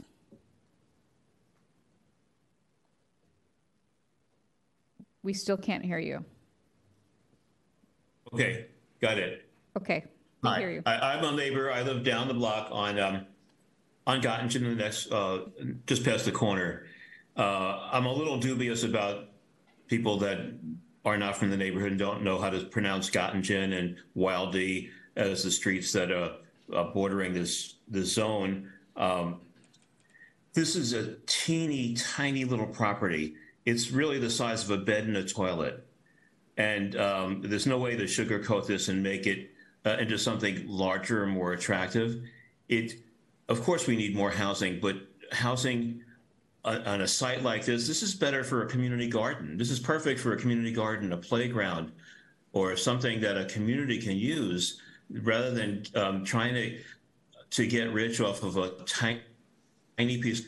It's putting lipstick on a pig, essentially, no offense to the pigs, to build a two-story home on this property. Of course, all construction required. It's making dust and a nuisance and whatnot, and I'm a block away, so it's not going to kill me. But it is an insult to the people that live right on top of it, and will detract from their property values, of course. And is just, I wish we could, you can have a hearing where you can project the image of what this space would be, have a, you could actually walk through what a place like this would look like. It is inconceivable that somebody would like to live in this. And I have lived in small places. I have lived in a trailer in the past. So this is just beyond the notion of being comfortable. It is kind of a ripoff on the community because it was thought of as an unneeded piece of property. Honestly, we didn't realize that the permission had been granted previously. We thought that it had been denied, and so we were actually only learning in this hearing, and I'm outraged that this project could possibly go forward because it would be bad for the community and bad for San Francisco. We need housing, there's no doubt about that, but we need housing that's properly built, properly designed, and not like a comp job stuck in a driveway. This is essentially the size of a parking space. So I'm not going to belabor the point. I hope that you guys reconsider allowing a project like this to go forward. Thank you very much. Okay, thank you. We will now hear from Al. Please go ahead. Hello, members of the board. My name is Al. I'd like to fully support this project as the responder to the appeal. Mentioned that SF is currently facing a housing crisis. For me, right, I believe that by having more housing, it will help the housing shortage. And by having more housing, it will actually lower the cost because San Francisco, it is very, very expensive to live in. By having this like single family home, it is slightly preferable since the rent won't be as high compared to those bigger company buildings, apartments, and condo rises. Yeah, plus I have friends, they would love to live into one of these small housings, especially when they want to come to San Francisco. Okay, thank you. Is there any further public comment? Please raise your hand. I don't see any, so we're gonna move on to rebuttal and we'll hear from the appellant's representative, Ms. Gower. You have 3 minutes. Thank you.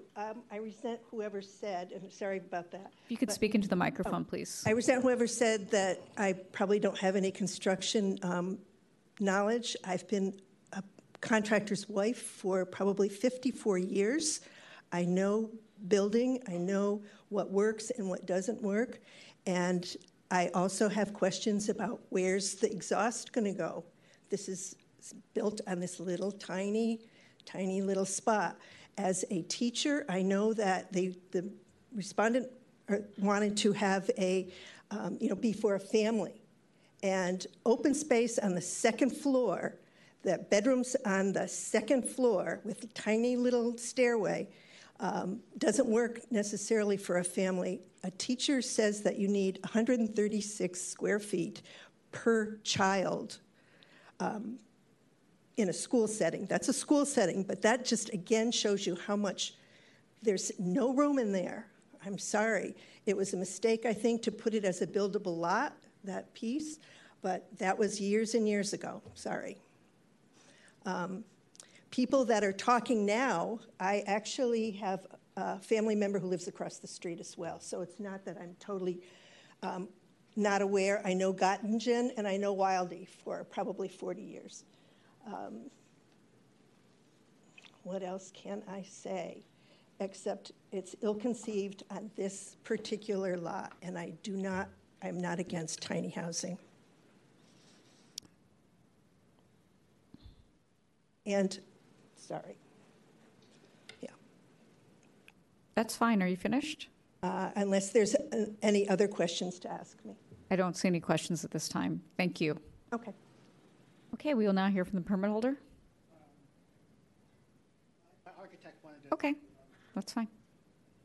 If you could just identify yourself for the record, please. Sorry.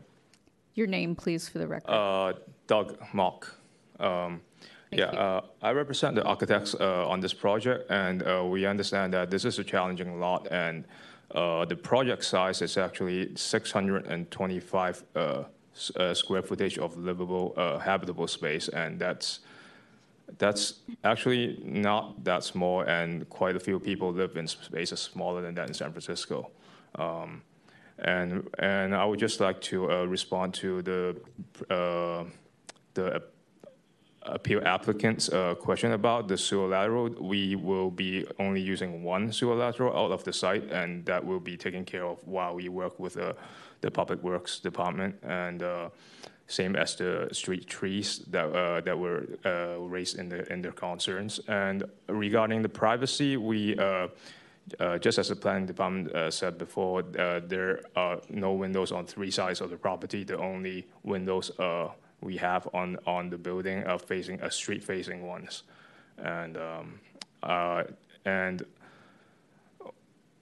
so much of the points raised today, it's a repetition of what we have covered previously in the variance hearing. So we would like to for you to continue to support my my client's project. Thank you.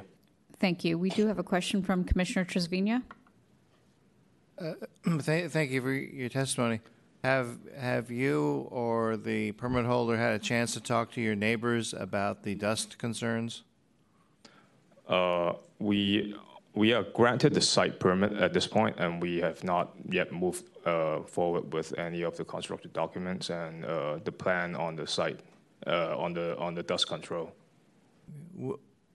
Do you intend to talk to your, now that you've heard people here have legitimate, seemingly legitimate concerns about dust, talk about their individual health or age issues, do you plan to talk to them about and cooperate with them on their dust concerns?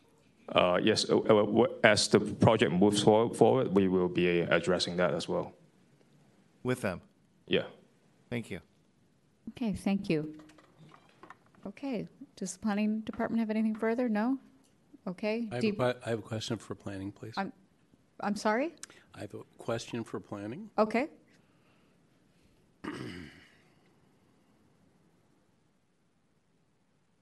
So I dissented on the last hearing on the variance. We left that part out. I believe that my dissent was based on out of character with the neighborhood. As we look around that, and I stick to that, and I stick to that position too today. As you look around the neighborhood, and we all saw, thank you for the tour of the neighborhood, whoever gave us the tour of the neighborhood. That was very interesting, and we saw the overheads, we saw the street views. This proposed building bears no relationship to anything else in the neighborhood, and so that still resonates with me.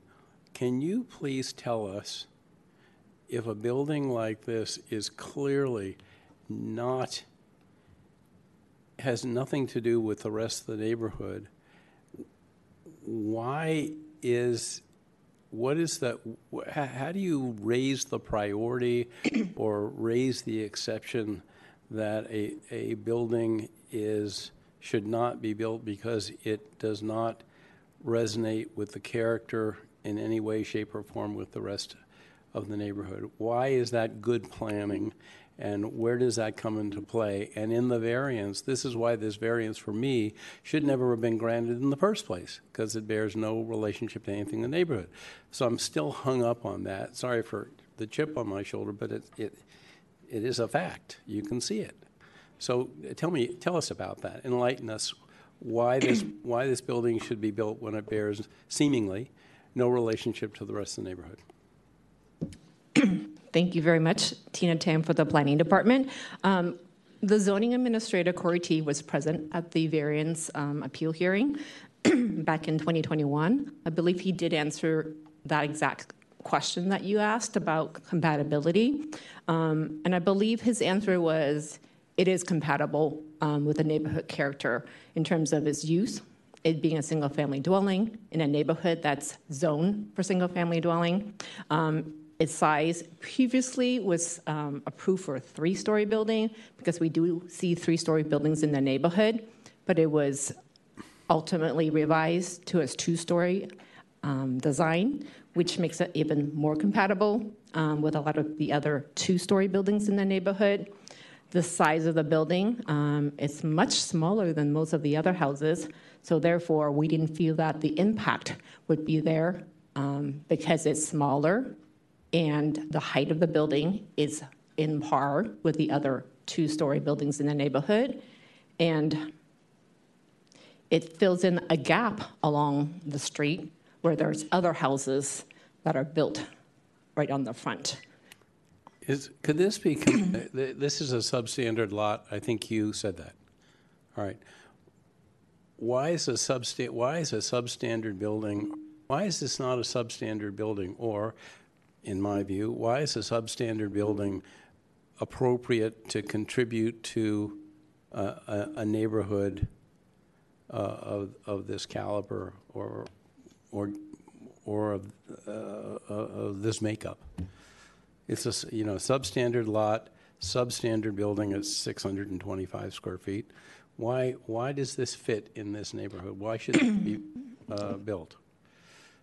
Other than the fact that it fits all the bells and whistles of compliance. It's 625 square feet because it's two-story on a lot size that's approximately 300 square feet. Right. We had initially supported a building that was 900 square feet on three stories, but we respect and understand the board's decision to remove the third story.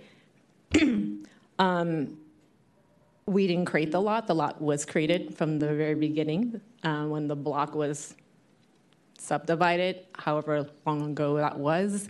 It is owned by a person who has interest in developing it, and that's what we're reviewing. I don't think you answered my question, which was, but you gave me further comment to make and supplement the question.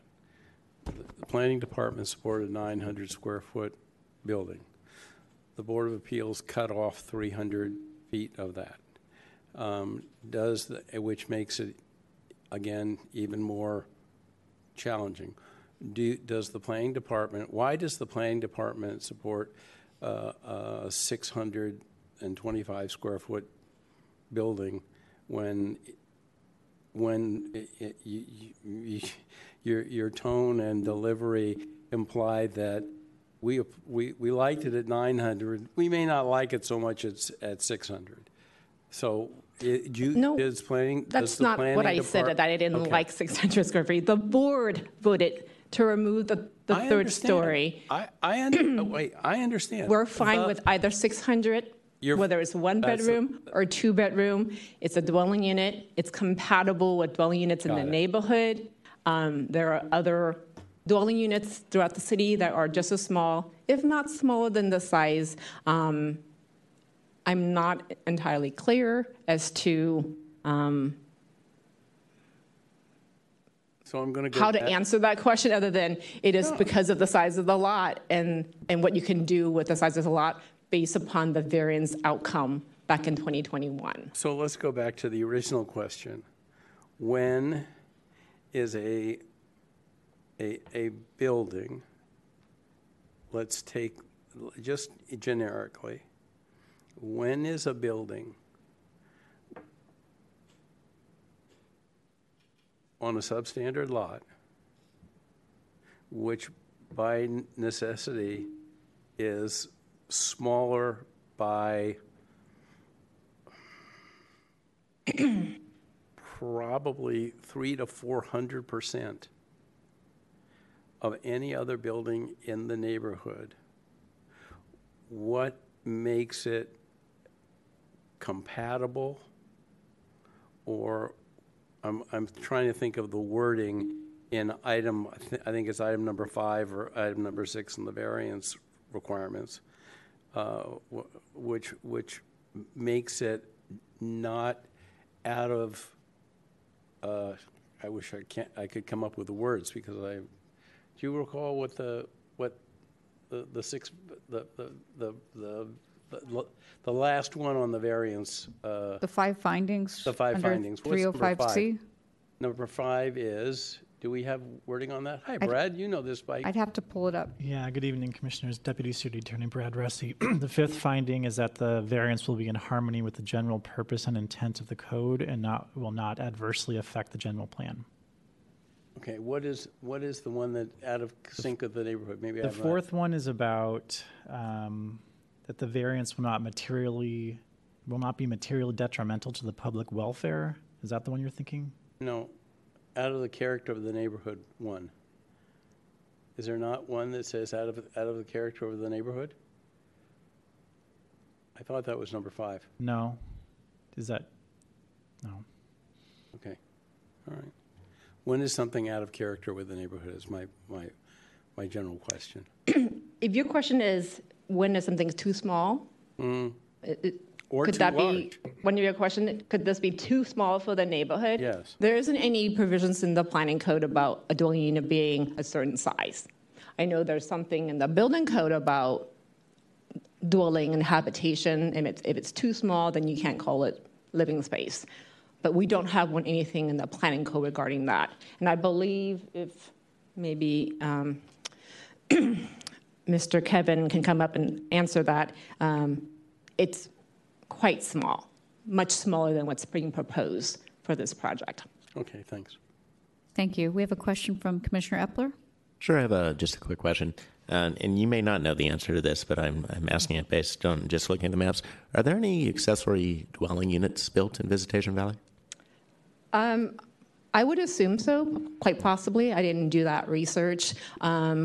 We have, whether it's legal or illegal or not, but we do have both a local and a state program for ADUs, and we do find those throughout the entire city. And what's the average size, would you say, roughly of an ADU? It ranges. It depends on just the property itself. I've seen folks put in ADUs in garage spaces of apartment building where it's only a studio, one room. So 300 square feet, 200 square feet? Possibly. Additional dwelling units, standalone ADUs, kind of run the gamut as well?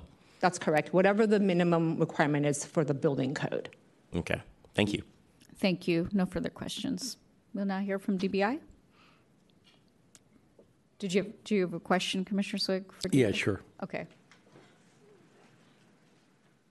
I'm not trying to build a case. I'm trying to get educated. One, I think also the dialogue.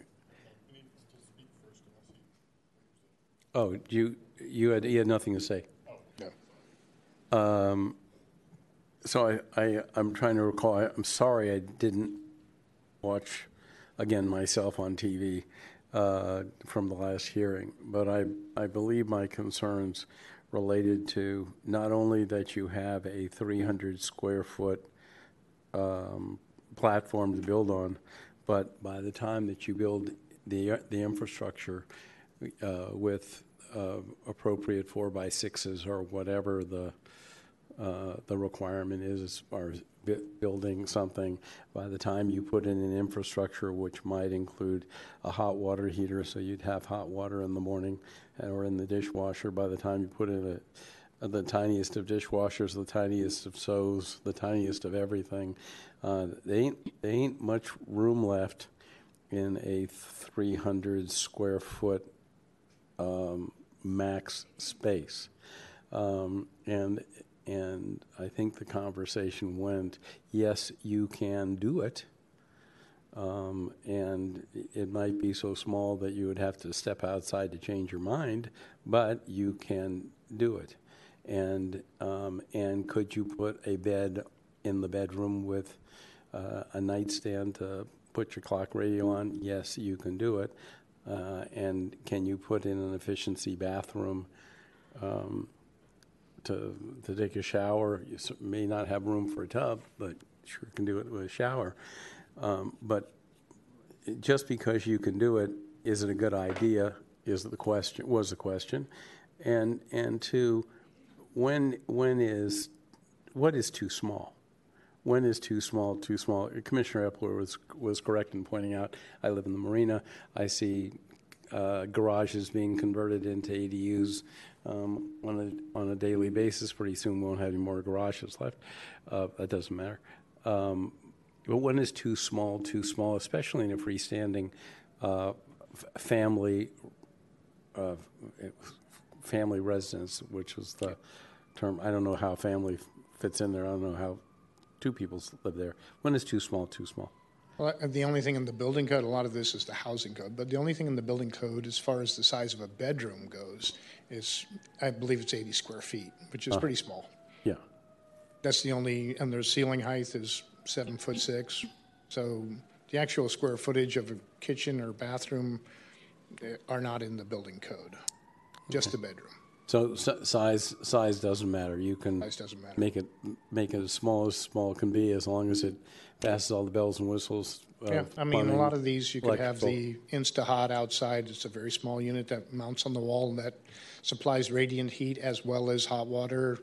You have, 12-inch dishwashers. You have very small. It's a small space, but it can be done. Yep. I think that was the response I got last time. That works. Thanks very much. Thank you. Okay, thank you. I don't see any further questions. Commissioners, this matter submitted.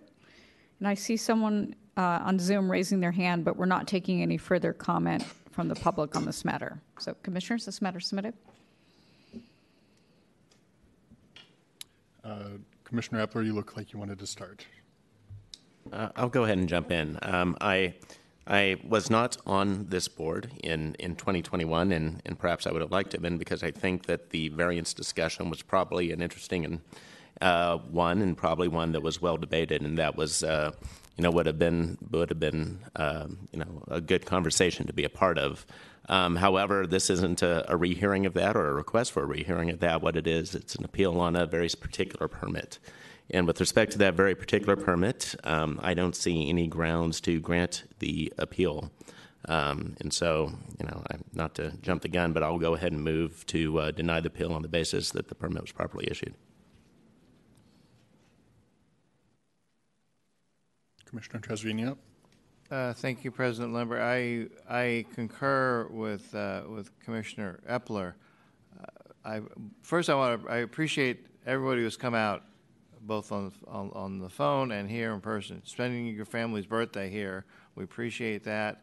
Ms. Mathern, happy you've come out. You've got a great advocate, and the permit holder has made his case as well. My inclination was that these are all important discussions to be had among the neighbors in the community, to talk about neighborhood character, to talk about dust plan, to talk about, is this really what we want to have here? And are you really doing this to promote the housing in San Francisco? And another way of giving back to San Francisco would be just to do something else and make your neighbors happy. But that was my first inclination. But we've heard two things. One is we've heard from nobody that there's any legal flaw with this, that there's any violation of any codes. People have their views on it, but not that there's any legal flaws. Second is that this board seemed to have heard all of this before and has came to a decision then. And I believe that property owners, permit holders, the public should be able to rely upon what a previous board has said. As I understand it, the permit holder has done everything consistent with what this board asked to do.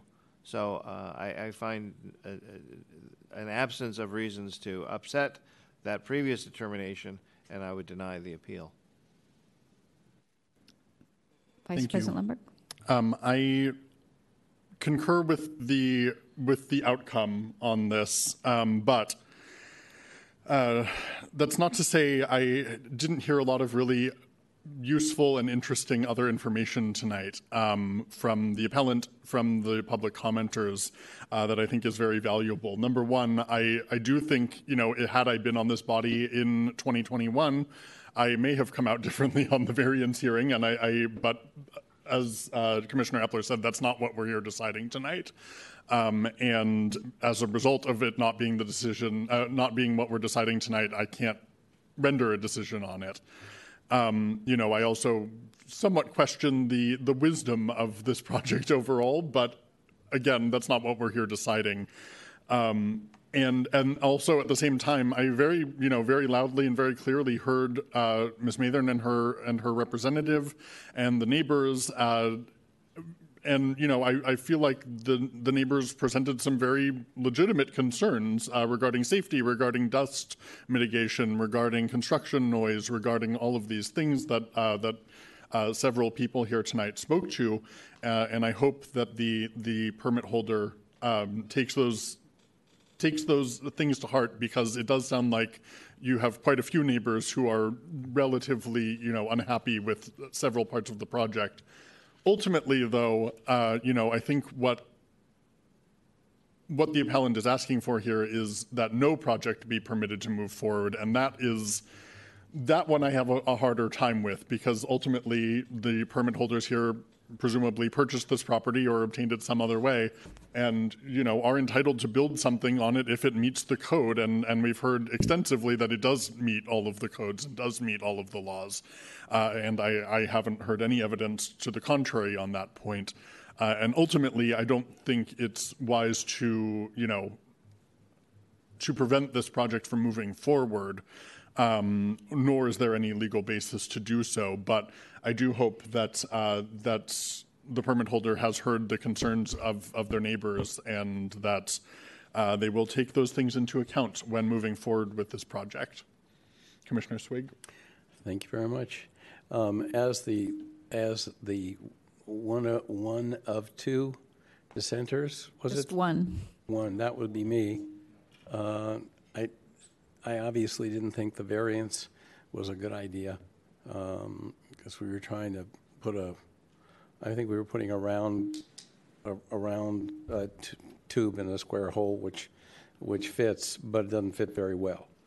I really still don't think the project is the greatest project I've ever seen. But that's my opinion. It has nothing to do with, as aforementioned, whether this complies. It complies, and just because my taste is all in my mouth and I might have the wrong idea about this project doesn't mean that it shouldn't go forward, because it does comply, it does follow with the laws, and therefore there's really no basis that I could put forth to stand in the way and find reason to approve the appeal. As much as I really don't like the project, but again, I don't like a lot of things, so I will support a motion to deny the appeal. Oh. Commissioner Trasvina. I just want to add very briefly that yes, it complies, but these rules and ordinances are written by people in this building, and there's clear dissatisfaction with among many members of the public, and the community probably exists elsewhere. Those other people in the building need to hear you, because we're here to deal with the compliance. The other issues are very, very valid, and you also need to be heard elsewhere. Okay, thank you. So we have a motion from Commissioner Eppler to deny the appeal and uphold the permit on the basis that it was properly issued. On that motion, Commissioner Trasvina? Aye. Vice President Lemberg? Aye. Commissioner Swig? Aye. So that motion carries 4-0 and the appeal is denied. Thank you. Let's take a 5-minute break before we get started. Okay. Just a quick bio break. Okay. Thank you to everybody in the room who's been very patient. I appreciate you. Thank you. Next on the agenda.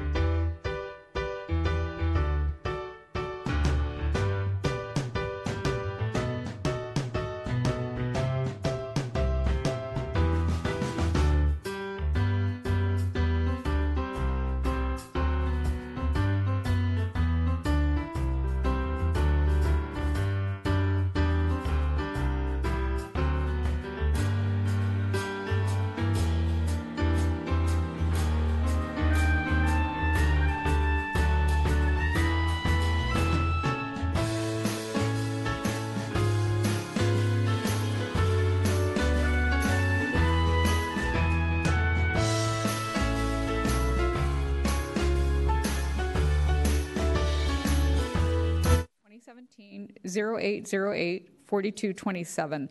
All work is complete. This is permit number 2024-0104-3435, and we will hear from the appellant first. Mr. Ard, welcome. You have 7 minutes.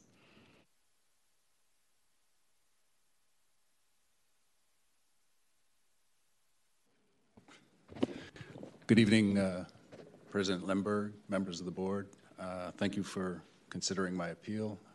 This appeal is concerning a deck that's already been built and has been in use for a few years. So this appeal is concerning real life experiences with an existing structure rather than plans. So we're asking that the board approve the permit with two conditions and one additional inspection. The two conditions being we're asking for a privacy screen and we're asking for items that were not in the original plans be removed. After a few unsuccessful attempts to reach common ground with the permit holders, we, my wife and I, hired a professional mediator to facilitate discussions, but we weren't able to reach any agreements with the permit holders, so that's why we're here today. So this photo shows the properties. You see on the left is the deck, and facing south is our property. You see, you know, our property in the bedroom window just above the deck. So we're asking for a privacy screen on that side of the deck that's facing our property, so there'll be no limitations in the enjoyment of the deck by the permit holders. We're offered to pay for it. We've asked for a solid wooden screen from the floor of the deck to just below the eaves of the building, and this will provide both visual and auditory privacy. The deck itself, it's the daily office space of one of the permit holders. He's out there every day. He's conducting business, taking phone calls, participating in lively virtual online meetings. The second condition we're asking is the removal of objects that were not part of the original plans. This includes an 8-foot post that was added to the northeast corner of the deck. It's facilitated nuisances. At one point they had a banner, very large banner that they flew. They used the post as a flagpole, and it was flying above the eaves. It was visual and auditory nuisance. It was waving in front of our window. It was snapping in the wind in the middle of the night, and that banner has since been removed, but the post is still there, and the post supports wiring for additional lights, which are also above the eaves. These aren't temporary lights. These are have been there for a few years, and the permit holder has indicated that they're going to be there permanently. And I'll put those up on the screen.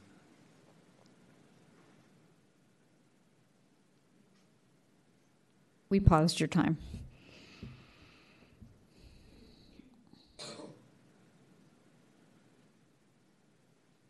So this lighting is an obvious nuisance. It shines into our bedroom windows. And so that's in contrast. This is the primary lighting.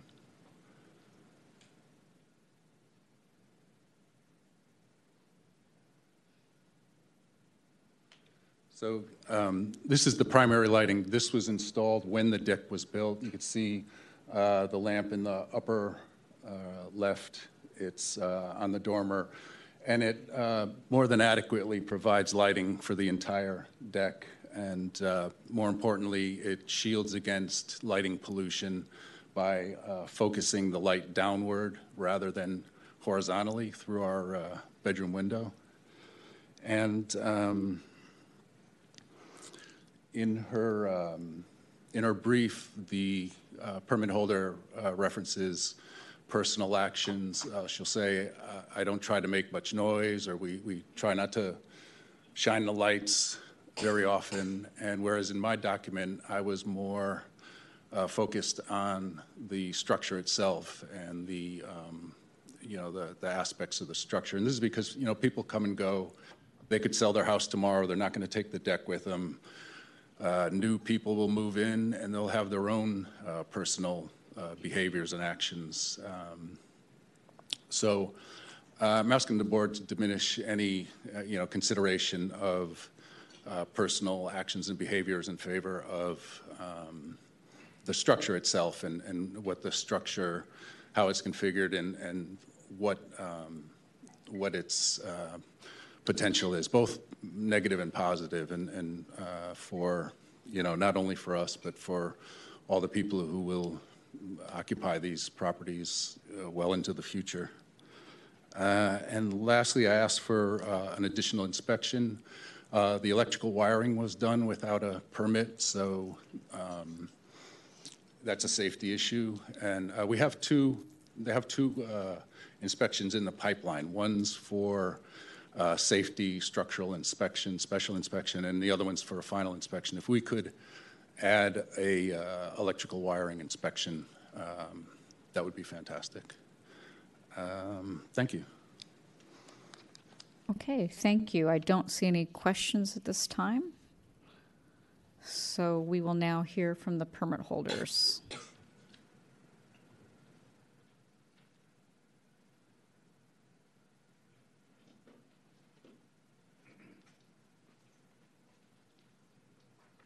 Good evening.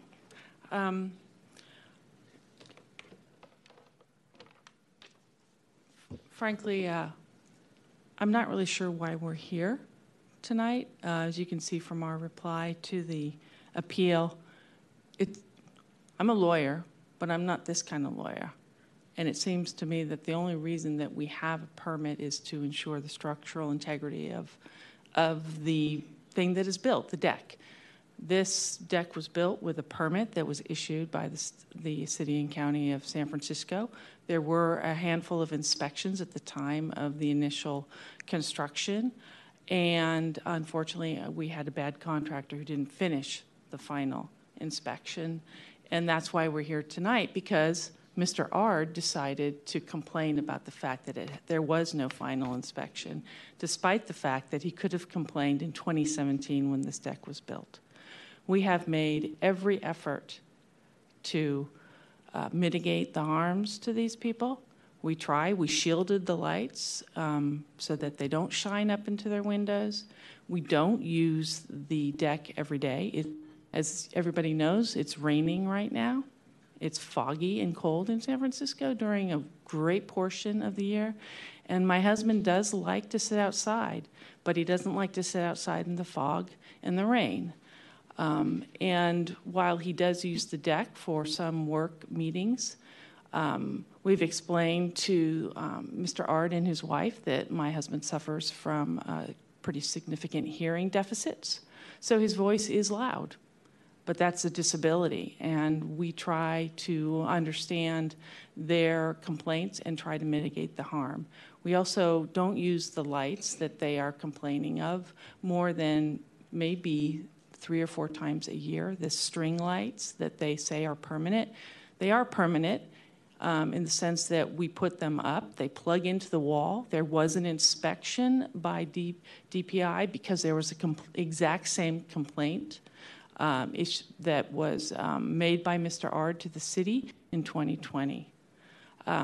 So I guess our question to this board is our deck legally built? Can this board impose some kind of use on the deck other than the structural use? And we don't feel that it's appropriate for this board to actually take any action other than to allow us to proceed with fixing the problems that we'd already started to fix by getting a renewed permit and hiring a contractor, which we've already done, undertaken at cost to us. And now we have a contractor sitting and waiting for us to start this work because this permit has been suspended because of this appeal. And that's all I have. Thank you. We do have a question from Vice President Lemberg. Yes. Thank you. And I do plan to ask this question to the appellant in rebuttal as well. Just regarding the light screen, for lack of a better word, when was that installed? It sounds like it wasn't installed when the deck was originally built. Is that correct? Which screen? The shields on the light? The wood screening that's between his bedroom window and and your deck. There is a screen that is made out of lattice, which there's a photograph. Do you want me to present it on the overhead? That would be great, yes. Okay. I wasn't sure if you had that in front of you. And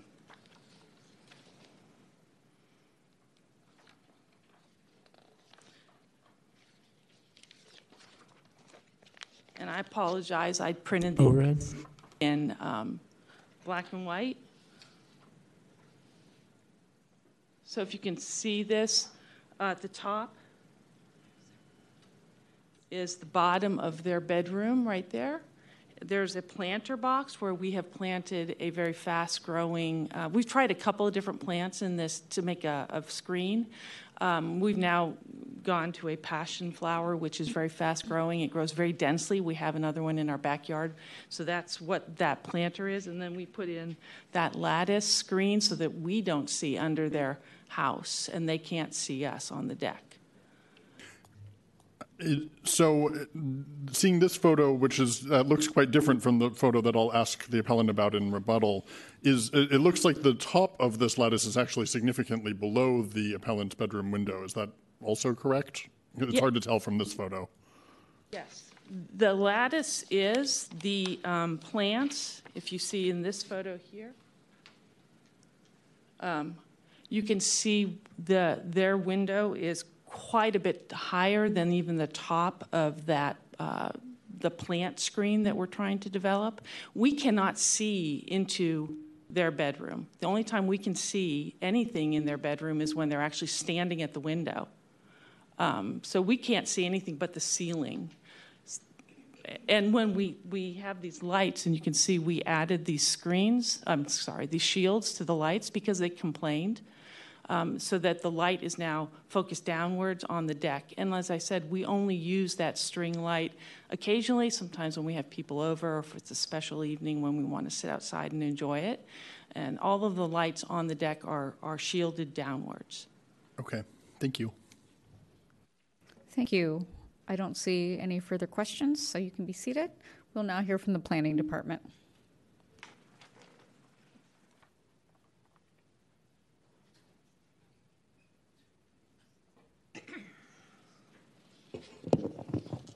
Thank you.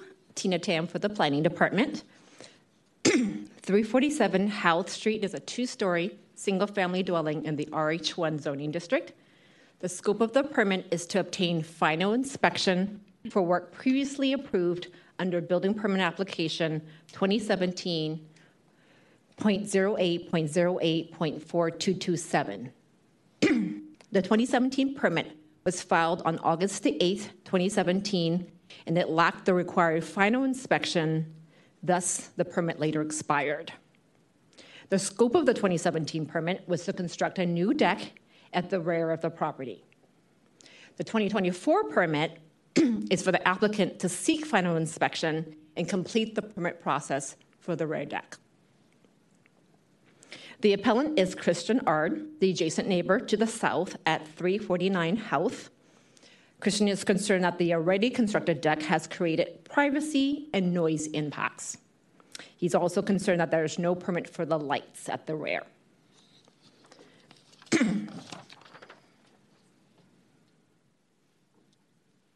Overhead, please. Here's a Sanborn map of the subject property. The property is shown in blue and the appellant's property in red. Below is an aerial photograph, and you can almost make out the location of the new deck in relationship to the appellant's property.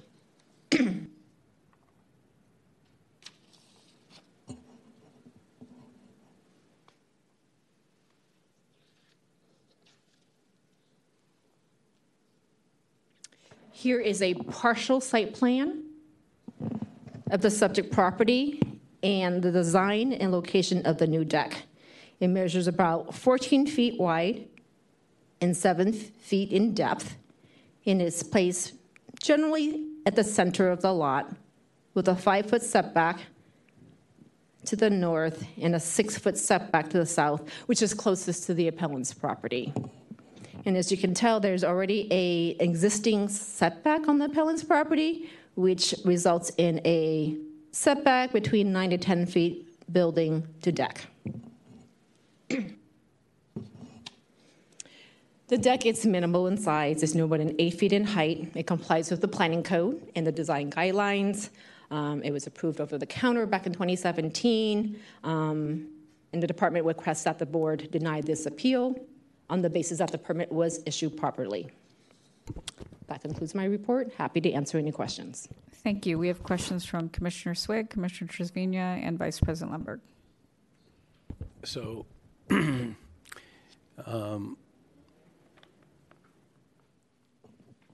I learned about 7 years ago, or 7 or 8 years ago, early in my term here, that contractors do stuff like they don't file for the finalized permit.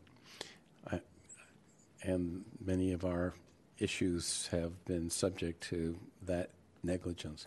But do you have any idea, or maybe Mr. Birmingham does, how often does a contractor who's completed a job, who would rather not go, who is done going back to the site, how often do contractors forget to close those permits on behalf of their clients? Just, is it an really, really irregular event, or is it something that happens fairly often? What characterize that? Can you? I'm not sure I can. This permit actually didn't come to planning when it came back for final inspection. I'm just providing you with the background, but I think I'm pretty certain Mr. Birmingham can answer that question. Okay, I'll ask Mr. Birmingham that question. Just to characterize that this happens, but I really have always wanted to know: does it happen 10%, 5% of the time, 10% of the time, or what is it? That's all. Thank you. I'm hoping you can enlighten me as to the process that allows the appellants to come before us. You've stated as up to now, as far as everything you know, pending the final inspection, there are no violations of anything. Thank you for that question. I do believe there was a notice of violation issue for the property. It was not something that the planning department issued. DPI issued that notice of violation, citing that the 2017 permit lacked the final inspection, therefore wasn't a complete permit, which I believe triggered the filing of the 2024 permit. But, okay, so as to substantive problems,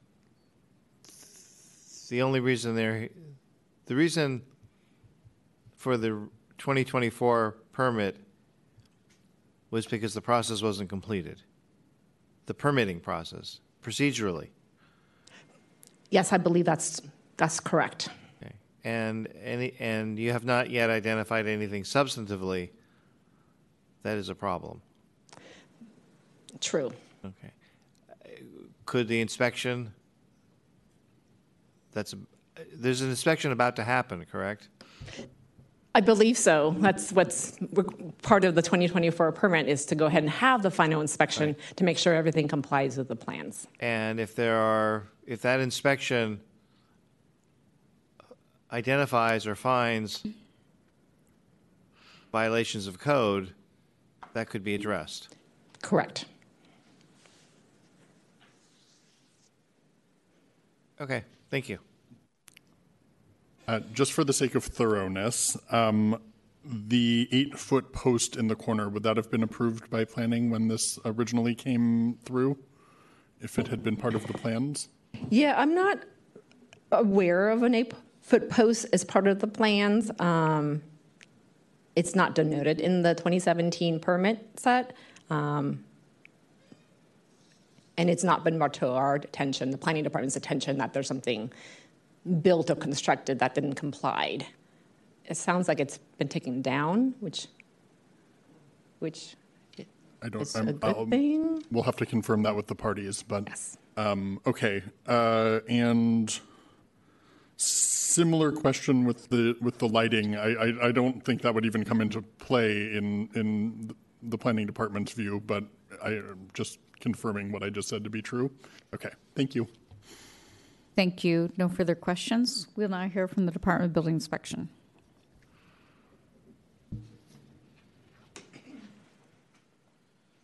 Good evening, Kevin Birmingham for the Building Department. So, once this permit is approved, we will go out and perform a final inspection. If we see any code violations at that time, we'll issue a correction order. If they see any electrical work that was done without a permit, we'll write them a correction notice and have the electrician go out and look at it. But under the complaint that was issued for the lighting, the electrical inspector did go out and note that it was temporary lighting. It was a plug-in lighting, therefore it's not covered under the code, so it's a moot point really. As far as the posts in the corner, if we go out, we will ask them to cut them down because they weren't on the approved set of drawings. Okay, thank you. We have a question from Commissioner Swig. Yes. Going back to my informative percentage learning curve, how often is it irregular, regular or not at all, that that contractors kind of miss the final step? Yeah. On a project like this, it's very rare because generally the final payment is tied to the final sign-off. You don't get your final check until you show me the signage. So on a small job like this, you're probably looking at 5% of the time it's not completed in full. Okay, so this was an anomaly. Can we characterize this potentially? I don't want to go either way on this, but can we characterize it as a contractor didn't complete their job? Yeah. The client saw, well, I got my deck. I didn't know anything about a final. Yeah, you should have tied his final payment to the sign-off job card. Here's your job card. Here's your final check. Yeah, and so what you may or may not go out and find is a perfectly complete deck, all status quo, yep, according to, but it's just that one. What we're talking about here is somebody didn't do the final step and didn't get caught. Yeah, I mean, there is an inspection history. There was inspections performed out there, so, and everything is visible. It is, all the framing's visible, so it'll be a pretty simple inspection. Yeah, all right. And this wasn't this deck this was over the counter. Yeah, there was no appeal. Oh, there was plans for it. So there was plans for it. So yeah, so there was plans, went over the counter. There wasn't an appeal at that time based on those plans. And had there been an appeal, that would have been the time that the next door neighbor might have come in and said, "I want a privacy shield." Yeah. At which point, that would have been up for discussion, but it wasn't. Okay, thanks. Okay, thank you. No further questions. Okay, so we do think the permit was properly issued. Thank you. Thank you. We're going to now move on to public comment. Is there anyone in the room who wants to provide public comment on this item? Is there anyone on Zoom? Please raise your hand. I don't see any public comment, so we are going to move on to rebuttal.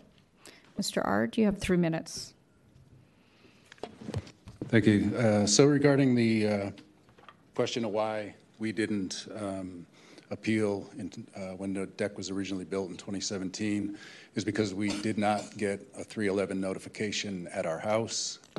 Also, no 311 notification was posted on the property. So by the time that we found out that a deck was being built, the 311 notification period had already passed. Regarding the electrical wiring, the gentleman from BDI mentioned that someone came out and looked at it. So he was looking at the temporary lighting, the secondary additional lighting, and he determined that that's just temporary lighting and it can plug into the electrical outlet.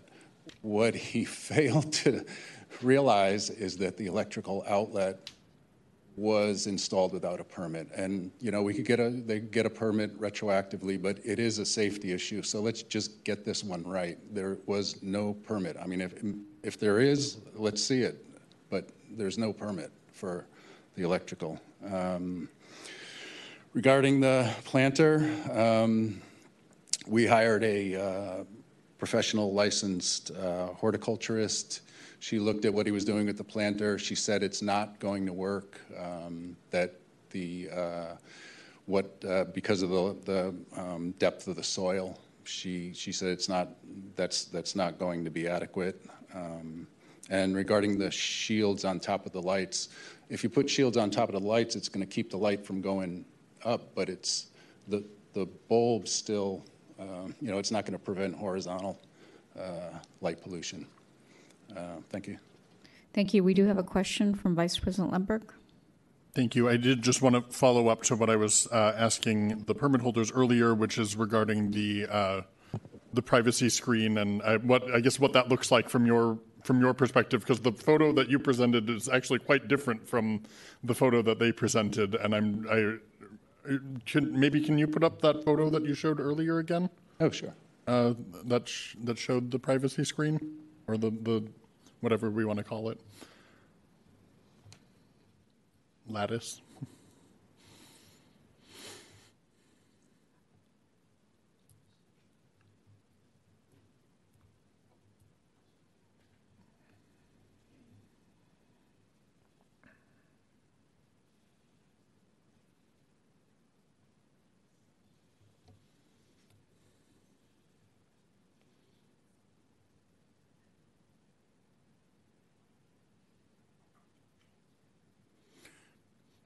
Well, there's, actually I didn't show this earlier, but this is a different view of it. Where is that taken from? My yard. Oh, that's the yard. So that's not your bedroom. That's from below your bedroom, presumably? Right. That's okay. From standing in my yard. Okay. And when was that lattice put up? A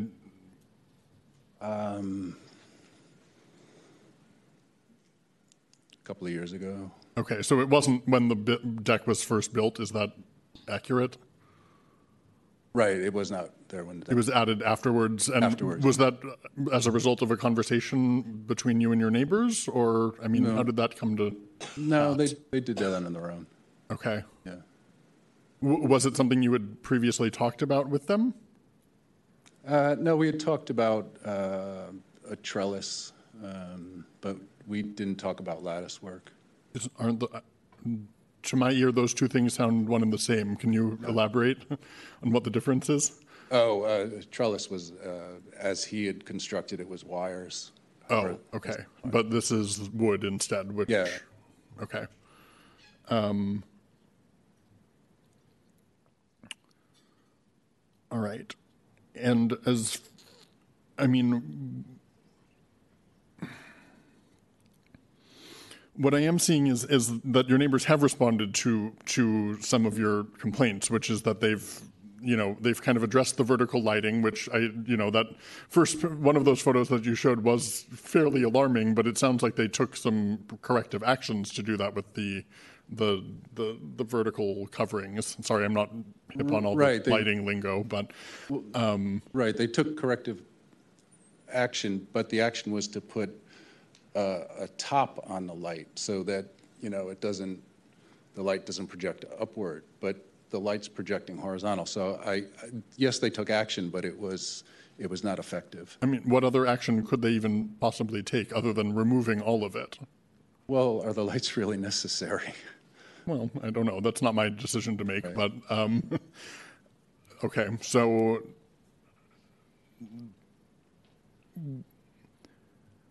What, if anything, would solve these problems for you? Apart from, you did state this rather clearly at the beginning of your testimony, which I appreciate.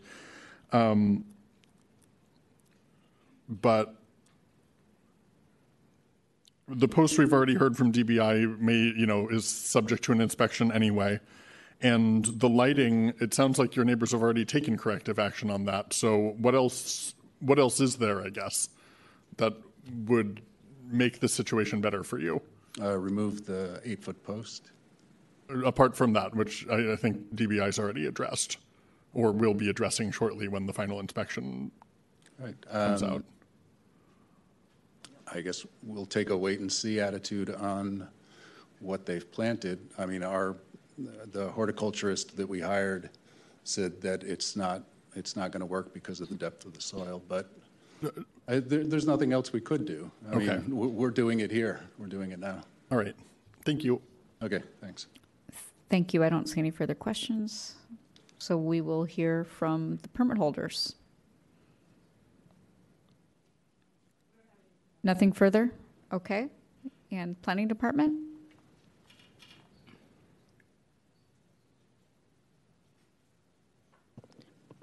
Tina Tam for the planning department. Just a point of clarification for the appellant. The deck is located within the buildable area of the lot. It is less than 10 feet in height, so section 311 neighborhood notification is not required for the project. Thank you. Anything further from DBI? No? Okay. So commissioners, this matter, or do you have a question for DBI? Okay.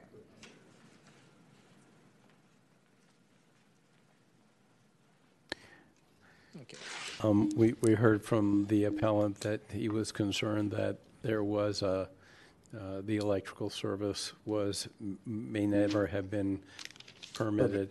Would you suggest that he visit you after the hearing and call that to your attention so there would be that would be part of the inspection? We'll definitely look at it when we go out there. Thank you very much for doing that. Just another thing, you might want to think about leaving that post if they're going to train wires and train a vine on it. Cutting down the post would stop somewhere to anchor the wires, but that's a personal choice between. That's for you all to recommend when you do your inspection, but I just wanted to make it clear to I'll definitely make a note to have him take a look at it. He has the opportunity of visiting with you, calling that to your attention, and then it will become part of the investigation. Thank you very much. All right. Thank you. So, commissioners, this matter is submitted. Commissioner Swig, are you interested in starting or? Oh, what the heck. I think this is a matter of circumstance. A mistake was made. The deck was built. There wasn't a final permit. We've heard this before. At least I've heard it before. It was a mistake. And any concerns of the appellant, I believe, will be covered in the follow-up inspection on what is the new permit. So I would move to, and there are, as I just pointed out, there are processes in place. So now the appellant has the opportunity of going to DBI and requesting that attention be paid on to certain things. So I would deny the appeal on the basis that the permit is properly issued.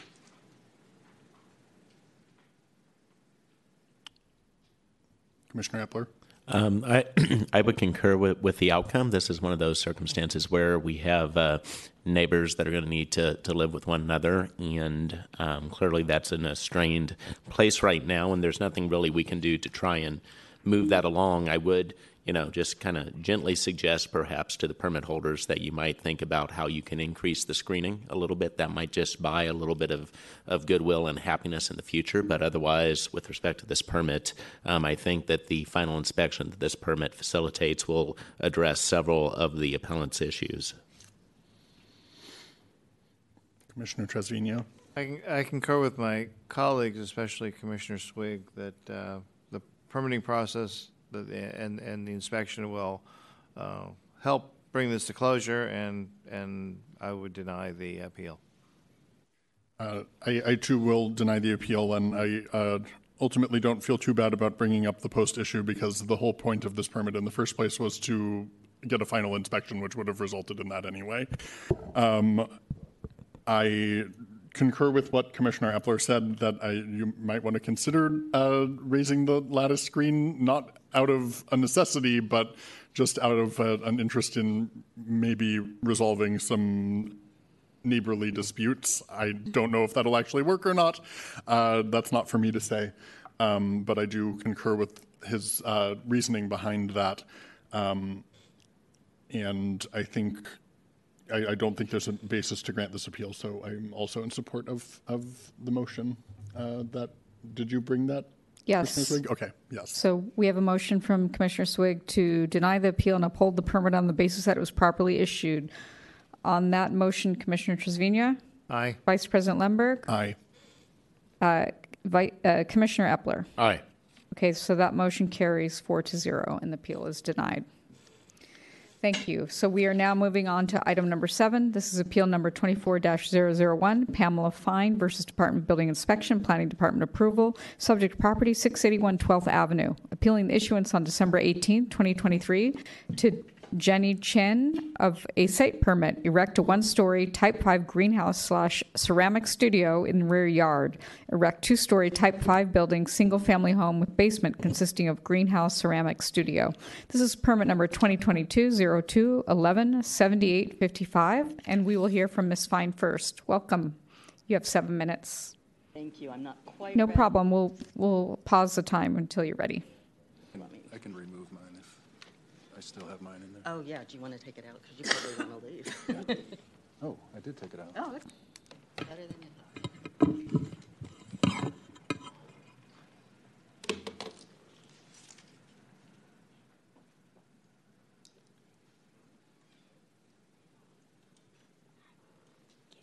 I'm sorry, I'm not wearing my reading glasses.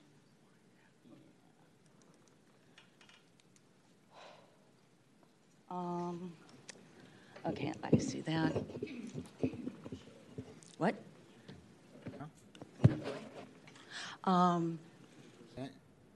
I'm ready to start now. That to be presenting as you speak? I'm sorry, what? Presentation? Yeah. Yeah, okay. Okay, yeah. Okay, thank you, commissioners. My name is Pamela Fine, and I live directly north of the permit holder. And what we're looking at here is a panorama of the affected area on the block. On this block, we're composed of mostly single-family homes, and we enjoy 120-foot deep lots, leading to a lot of greenery. And this is really a hidden gem in the inner Richmond. And, no, how does it go next? How do I advance? I'm sorry. Oh, down. Okay. What we're looking at now is the permitted artist studio project. The red rectangle represents the entire project, the walkway from the house to the studio, and then the awning projecting out. This takes up half of the 72-foot depth of the backyard space. And I want to remind you that this is an accessory structure, and the definition of an accessory structure is that it be for minor use. This is not a retiree's hobby room, but an artist's studio, and it is designed for major use. One of my major objections is that it violates the traditional mid-block open space. On our block, we have a very strong open space. I only count 3 interruptions of it. The architect counted 8, but I'm discounting 5, and I will tell you why. One of these interruptions is a potting table and not really an accessory structure. 3 of these interruptions to the open space are patio greenhouses adjacent to the rear of the dwelling, and they only project about 10 feet into the open space. They're really just a part of the home. And then we have an ADU. It's a 2-story ADU. I think it provides 3 units of residential housing. It is one of the heroes of the mid-block space. It is not an interruption. And then we have 3 bona fide interruptions. We have these storage sheds that are built discreetly at the rear of the property. They use a lot, they use natural materials. They're very small. These are appropriate accessory structures. This is a really, really great mid-block open space pattern that should be protected against further incursions against it, such as the permit holder's studio. My next objection is to the glass material. It really has an awful effect on the light and privacy. While it is permitted for an accessory structure, please remember the size of this and the placement of it in the front of the garden. More importantly, it's a working artist studio designed for occupancy. When I am working in my backyard, I do not want to be confronted with someone else's workspace. I want to see backyard activities hanging out there. And I think that's reasonable. She is putting a workspace in the backyard. And that's just a real violation of privacy. If you are going to allow this structure, please have the walls be solid and get rid of the glass roof. This is a reminder on accessory structures. They should be for minor use, which this isn't. And they should also use materials that are appropriate for residential construction. This project is steel and reflective glass. The reflective glass is not appropriate for a home. And it is not in concert with the surrounding buildings. Yes, it's a cubic form, but that just means it exists in 3 dimensions and that it uses right angles, and that's not enough. It is not a backyard garden architecture. This looks more like the entryway, an entry pavilion to a performing arts center. It's not backyard. And then finally, what we're looking at here is on the left slide, this is a photo of the permit holder's patio space. It's about 9-10 feet deep and 28 feet wide. This seems like this is a wonderful location for an art studio.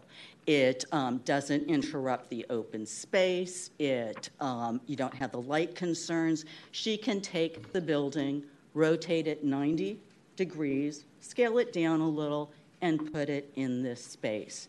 And then she can look at her wonderful backyard, which is the picture on the right.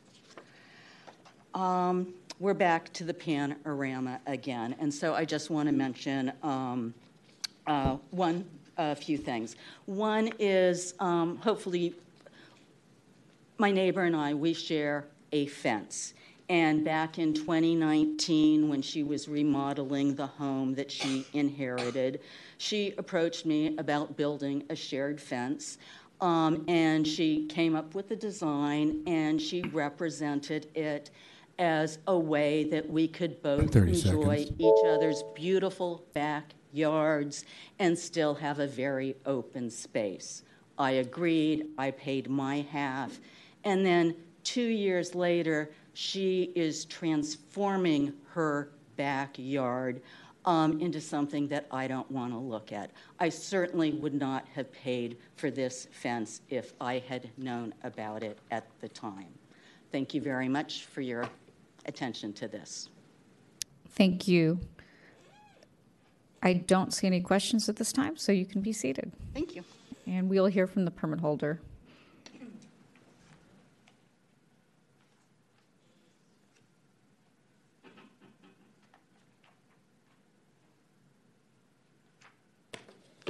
Welcome. You have 7 minutes.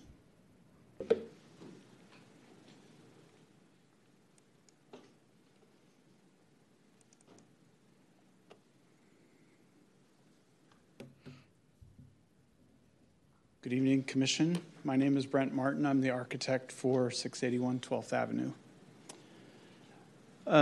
This project is well within the setbacks set up by the planning department. We are 43 and a half feet back off of the rear lot line. We're 8'9" from the north property line and 5 feet from the south. The studio itself takes up 285 square feet, which is this portion kind of in this area here, and that is 15% of the backyard. It leaves 14%, excuse me, leaving 86% of open space in the backyard available. We understand the light concerns and the light concerns of an all-glass structure, and we have selected a tinted glass, gray tinted glass, that removes 71% of the visible light transmission. So 29% of visible light passes through this glass assembly. And I have an example of it here. So during the day, this will be a well-lit space to work in. And at night, this glass will keep light from escaping the building. We believe that that is a positive thing. During the day, it will create privacy. The reflectivity, the tint, will create privacy from neighbors looking in, and at night also control glare and light escaping the building. For the roof, we propose blackout roller shades to be used to control light at night going upward. So we would have this installed by the glass system vendor as part of the assembly, and those could be rolled shut and contain light from escaping at night. There will also be curtains around the exterior, so really horizontal light escape at night and also vertical escape of glare and light pollution will be controlled. Part of the lighting system is an adjustable track lighting system providing localized downlighting to the work areas where they're needed, and we will also provide glare control honeycomb louvers on that lighting system and snoots to really control that horizontal escape. So light, it will not be flooding out of this. We do not intend to build a lantern in the backyard. We understand that's a concern. It's a concern for us as well, and we will control it. Looking at the backyard and the scale of the neighbors and their additions, we believe that this is in scale with the backyard. The rear yard additions that come off of the backs of these houses are very common throughout both the Richmond and the Sunset, and this is one of those. It's in scale. It's a single-story piece, and we believe that follows the residential design guidelines of providing, if you are adding out, if you are building out in your backyard, to keep it within scale and not go to 2 stories and not build up against property lines. And we're not doing that either. This drawing is the north elevation showing the open space passing the canopied area, passing between the studio and the back of the residence, and the canopied space out into the backyard. That whole elevation will have curtains that can control light at night if Jenny is working in there at night. This is really intended as a daytime studio. And so, you know, the intention really is to work there during the day. That's why it's made out of glass, so that she can be outside and work without using artificial lighting. Looking at the residential design guidelines, we understand there are really 2 types of mid-block open spaces in the city. We have strong type, which is a large open pattern, without interruptions, and we also have an irregular block pattern with accessory buildings within the mid-block open space. The residential design guides don't necessarily pass judgment on which of these is better than the other. And if we look at the entire neighborhood, or look at a portion of the neighborhood, we see that we have both here. We have irregular and we have a strong pattern. This block happens to be an irregular one with a series of structures in it. The project we're proposing today is one of those structures. And going through, you've already seen some of these images. We have greenhouses, we have sunrooms, we have pergolas and garden sheds, gazebos, and the two-story ADU cottage in the middle of the block. That is part of this pattern, and we're simply adding to that pattern. The fences on both sides really can be modified to create more privacy and more light control if needed. The property owner has been growing vines on the south fence and is proposing to build a larger landscape screen on the north side as well as this project is developed. So really, we believe that we're hitting 7 points. We're well within the side, all the setbacks, the height limit. We are using glass to control glare. We're using roller shades and curtains in the building to control escaping light. We're using track lighting, adjustable track lighting that's very controllable. 30 seconds. And we believe we're well within the pattern of construction in the neighborhood for this use. Thank you. Okay, thank you. I see a question from Commissioner Trasvina. Yeah, thank you for your testimony. Can you tell me how much of the last slide you had 7 items and 7, in a sense, accommodations to your neighbor's request. Can you tell me when you conveyed those to her and told her that that's what you're doing? The tinted glass is new. That's been an addition in the last couple of months. The roller shades and the curtains have been in the project for a very long time. We came to the discretionary review with the glass roof. We have email records that told the planner, in addition to the neighbor, about the glass roof in December of 2022. We also presented the glass roof in the discretionary review, so that was part of that record. And then the first time, really, I will just take the moment. The glass roof as a point of contention,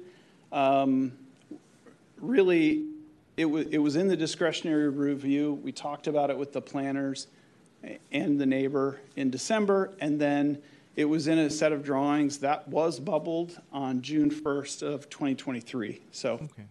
So it's fair to say that over a period of time, you've heard the concerns and complaint, you've provided some things, and whether they are slightly satisfactory, largely satisfactory, or fully satisfactory, that would be up for the neighbor to say. But it's good to know that this exchange has gone on. Thank you.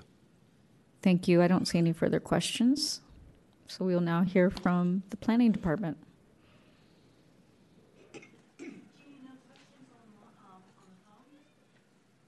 We're not at public comment yet. Yeah, after the departments.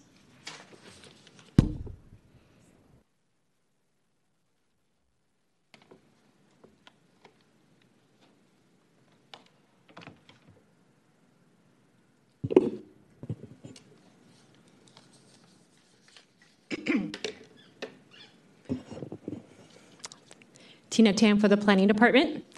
681 12th Avenue is a 2-story single-family dwelling in the RH1 zoning district. Constructed in 1915, the property is a potential historic resource.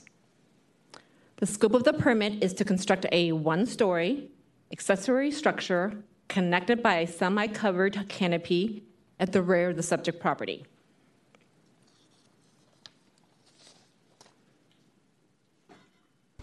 Over.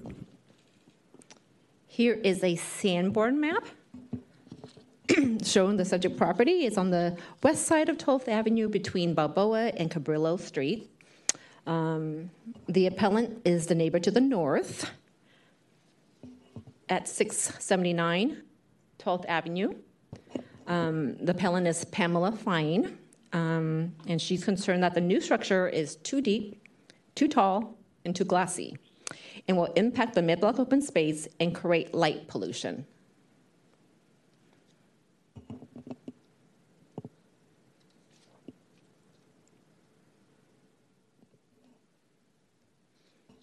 Here's a partial site plan. The new structure is approximately 300 square feet in size. It measures 20 feet in depth and 15 feet in width. Here is the 10-foot deep breezeway that connects the dwelling unit to the structure, and there's also a 5-foot overhang at the end of the structure. The new structure will be set back about 5 feet on the south side and 6 feet 9 inches on the north side, which is closest to the appellant's property.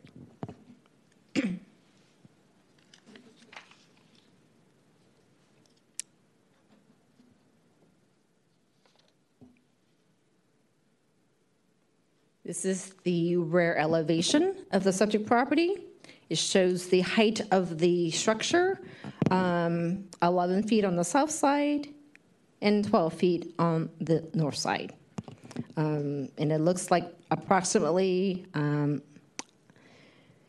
there being a setback about 10 feet between building to building.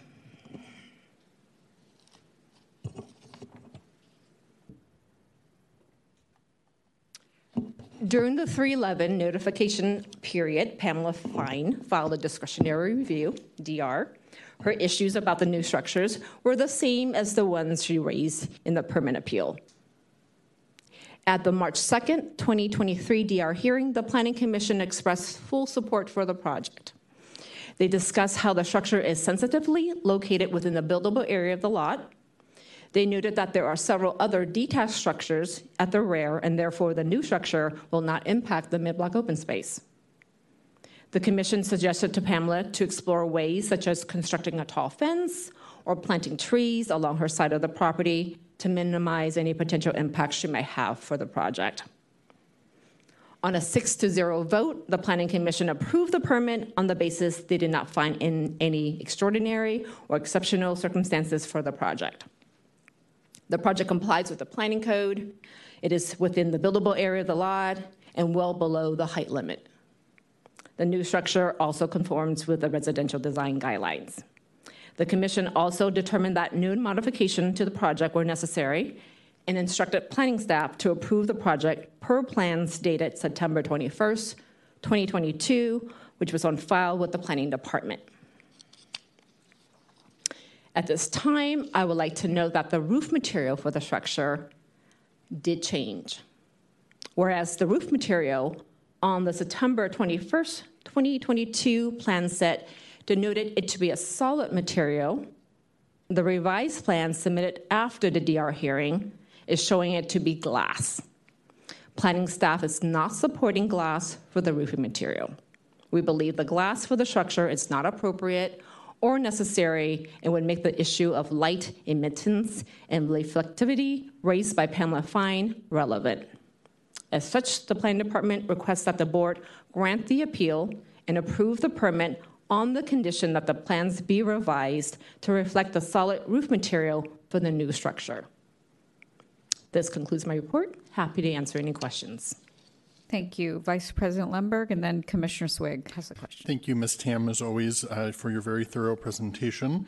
My question is actually regarding something that nobody talked about, which at least in testimony this evening, which was about the accessory use, which the appellant has opinions on for sure.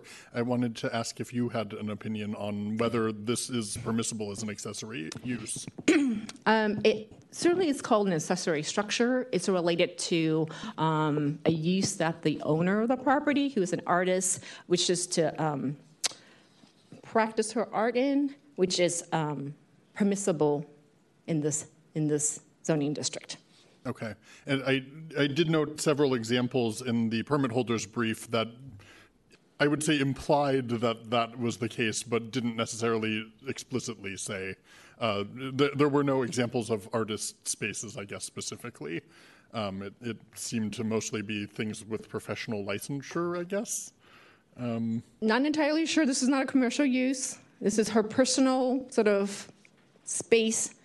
She lives on the premises. It's common to have somebody house space for them to do their personal. Certainly, yes. Art. And then the only other thing that kind of occurred to me, apart from the point that you brought up that I was going to ask about, but then you answered that question already.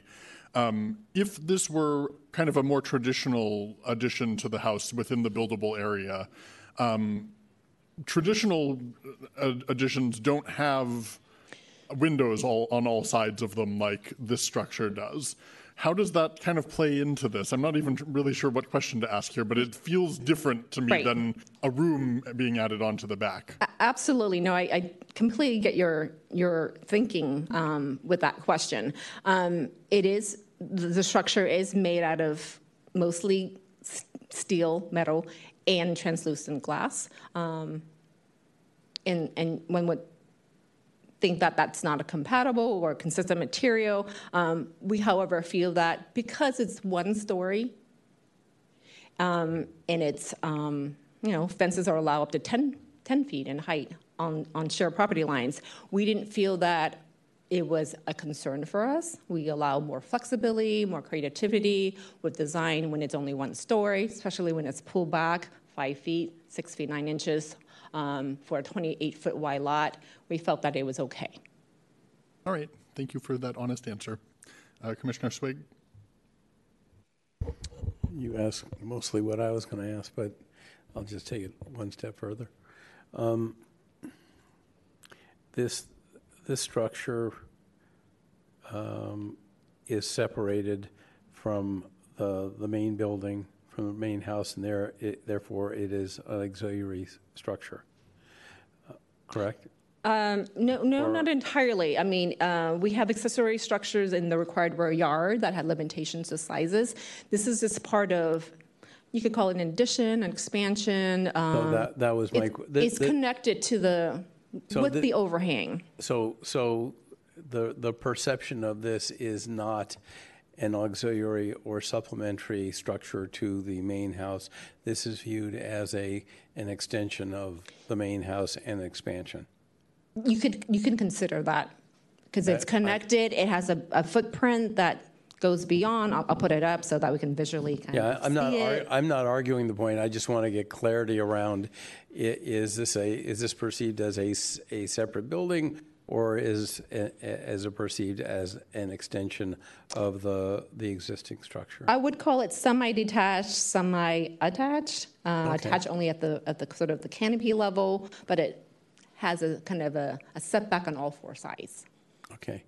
To the argument that it obstructs the mid-block demeanor, if the permit holder wanted to expand her house in the same way that she's doing it, or in the same direction that she's doing it, that is from a massing standpoint, how much bigger could an expansion of the house be? Forgetting the design that it is, but sure. If she wanted to expand her house with the same massing, how much bigger could her building envelope be?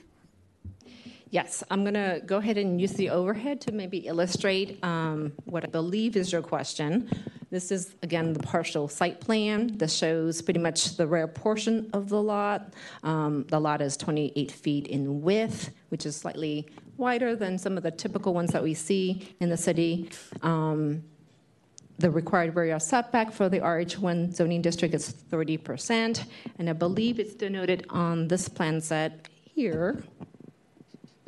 So this is maybe the line. So it certainly goes close to that 30%, but in terms of its width, it not being in the RH1D zoning district where side setbacks are a requirement, you can go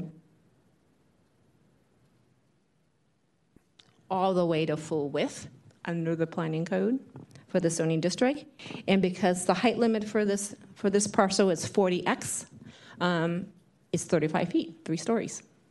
And as you know, this is a 1-story setback on both sides. And so you can see that the two version of what I believe you're asking versus what's being proposed. So if it was a regular expansion, it wasn't what is proposed, it could be a lot wider and a lot taller, bottom line. So she's not maxing out. That is not to say that if she was trying to do the same thing with 2 stories, that is a 2-story that you would have approved it, but the what I'm getting here is the intrusion of the mid-block open space.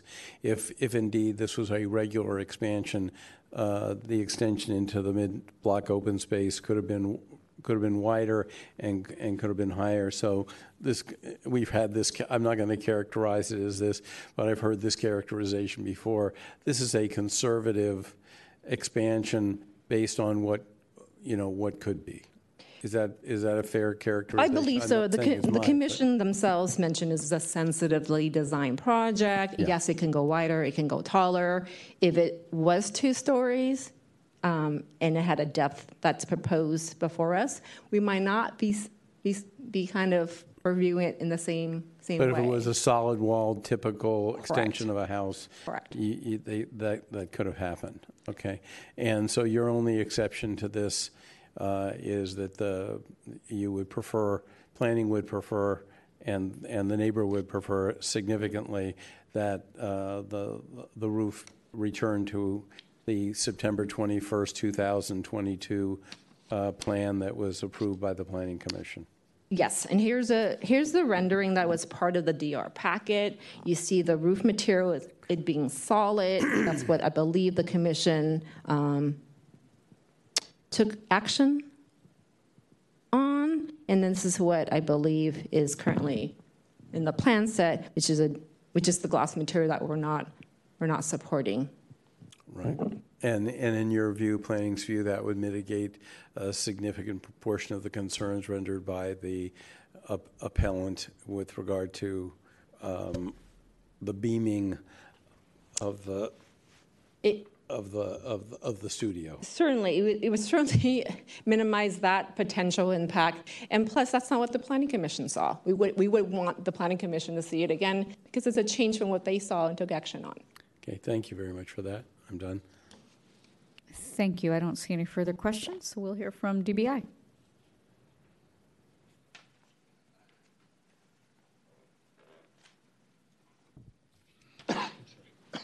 Commissioners, not a lot I can add to what Ms. Tam addressed. The permits were properly reviewed as far as all the different departments. We didn't realize it was supposed to have a solid roof at the time it went through building, but now that we know that, we would also want it to be reflected as per what was approved by the planning department. So not a whole lot we can add to that. Thank you. I don't see any questions at this time, so we're going to move on to public comment. Is there anyone in the room who wants to provide public comment on this item? I do see a hand raised on Zoom. Stella Bialus, I'm sorry if I pronounced your last name wrong. Please go ahead. You need to unmute yourself. Thank you. Am I unmuted? Yes, I can hear you. Thanks. Thank you. My name is Stella Bialus, and the pronunciation was fine. I'm the neighbor to the west. I'm the back to back. Our backyards are adjoined, and I appreciate the need for the artist to create her artistry and use her space the way she wants. The one thing is that it's really disingenuous to say that this structure matches all other mid-block structures that we have in this block. They are mostly much smaller, and definitely none of them are 12 feet tall. So the height of the building, even though it's a 1-story, doesn't match the average height of everybody's first floor. It's basically a floor and 3 feet above that. So it does create, we are on a hill, so we walk out straight into our backyards. And so I think that we have asked already whether or not there was any accommodations, but we haven't ever heard anything related to that. The other thing that I do appreciate the changes that have been made, particularly in the location of the kiln, and I understand that the kiln has all the mechanical permits, but I have asked this before, and I just really want to know what are the emissions from a kiln and whether or not that has problems. We heard that that is not bad, but not bad is not data, and so we are just concerned, even though it is now exhausting in our collective backyards because it's 20 feet away from the actual house. It is still going to be, you know, venting into our backyards. And I just wanted to know what it is that comes out of it, because depending on the materials used for the glaze or for the ceramic, there could be some toxic components. And we have no information on what it is that's going to be coming out of the vent, other than saying it's not bad. And this was back since December 2021, we raised this question when we had another call on this issue. So thank you very much. Okay, thank you. Is there any further public comment for this item? Please raise your hand. Okay, I don't see any, so we'll move on to rebuttal. Ms. Fine, you have 3 minutes to address the board.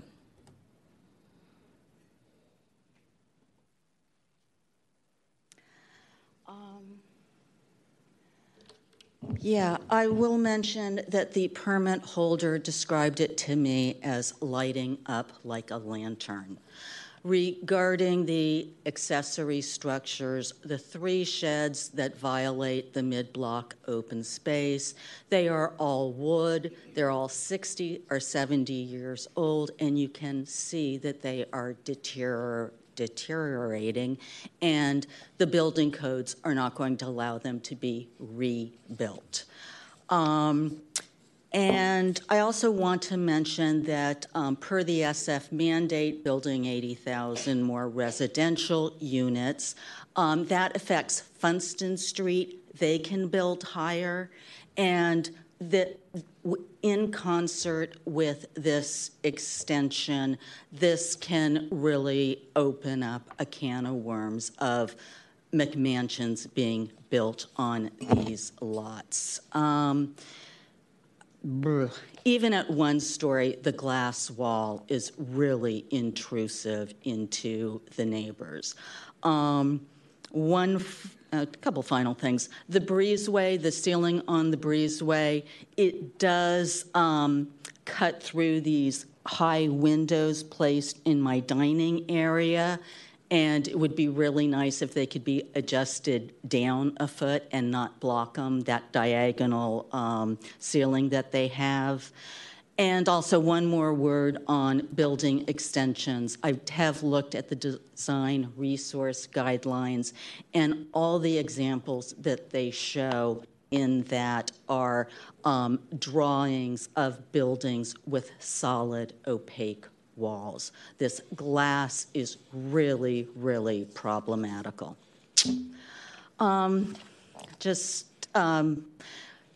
And while this meets the quantitative requirements of the building code, it really does not meet what the qualitative. It is of major use. I have lived next door to the permit holder for many years. She does work at night. I can see that. That's really all I got. Thank you very much. Thank you. We do have a question from Vice President Lemberg. Oh. Thank you, Ms. Fine. We, as you've already heard tonight, Planning and DBI are requesting that the project be altered to change the materials of the roof to an opaque surface, and I trust that addresses some of the, at least, you know, some part of the concern. Yeah. Sorry. Past that, though, short of the whole thing not happening at all or moving in its entirety, I want to focus a little bit on what tangible changes you might suggest that, and again, kind of short of redesigning the whole thing, as far as, you know, the opacity of the walls and everything, what, you know, are there any other kind of discrete changes that you would want to see made past what planning and DBI have already recommended? I mean, thank you for that question. When we had this call, I think it was in December 2021, it's like the preliminary call that's required. Everyone who spoke up on that call was against this building. They had ample time to take these, our concerns into consideration, but even after that call, they changed the ceiling and added, well, it was going to be pendant lights and now it's track lighting. I mean, I would suggest they really lower it. It's now like 13 feet high, I think. 9 feet would be much more, would be more acceptable. Get rid of a lot of the glass on the sides. This isn't a greenhouse. There's, the glass is just too much.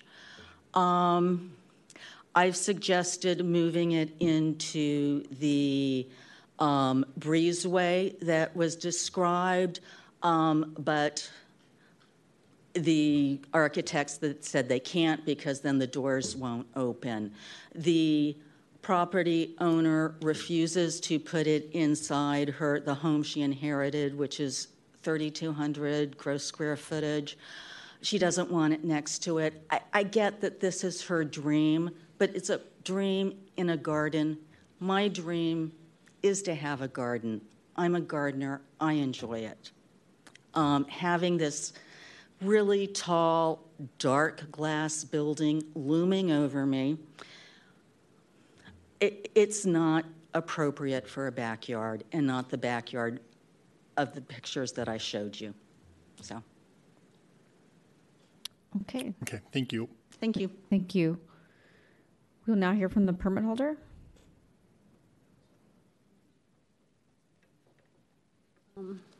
Good evening, everyone. Welcome. We can't hear you, though, if you wouldn't, if you could move it. Good evening, everyone. My name is Jenny Chen. I'm the owner of 681 12th Avenue, and I've been a ceramic artist for over 25 years.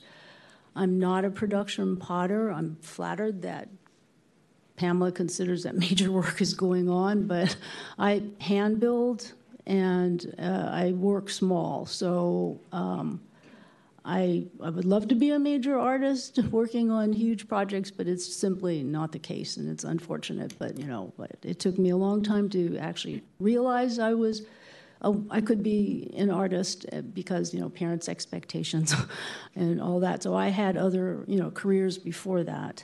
But I just want to say that artists, and I believe most people, do benefit from having quiet and separate studio space and workspaces. And it is a dream to be able to have this. And for the appeal, we did really pay attention to the neighbors' concerns about the light. And I think we've taken steps that are both creative and energy efficient. So the tinted glass is not just dark glass. It's reflective, not hugely reflective like mirror glass is, but it's enough so that it will reflect the landscape and the environment around, which is beautifully green. I have to agree with that. And so I do have some examples. I've shown that it does have, can you see? Sorry. You know, it's not going to be wildly reflective like a complete mirror house like some of these are. It'll be more like this, where it's mildly reflective, so you will have, but you do have privacy from that. So, and also being, you know, reflecting the landscaping around it, it will just create sort of invisibility for the building, not a complete invisibility, but not as intrusive as Pamela says it's going to be. The blackout shades for the roof. I love that the blackout roller shades can add flexibility to use and control the natural daylight and heat in the room, and I think it fulfills the function of a solid roof, especially if I'm there at night. I'm getting older, so doing all-nighters is actually not part of my thing, but I think that with the light transmission being lower and the roof being and the blackout shades, we'll be addressing that. So I think that my architect, Brenda, has designed a beautiful space for me, and other neighbors have told me they really like the design, and they look forward to seeing it completed. So our efforts have been in good faith, and I do think they addressed the concerns and have added value to the design. And I hope that you will support the last permit that was approved with these changes. Thank you. That's time. Thank you. Thank you. We do have a question from Commissioner Trasvina. Yeah, thank you, Ms. Chen. And I appreciate your architect describing the changes and the accommodations and the interaction you've had with your neighbors. I have two questions. One is, you've heard from the department regarding the move to solid as opposed to glass. Without commenting on whether you find that acceptable or not, can you tell me whether there is any disadvantage to your studio with a solid as opposed to glass?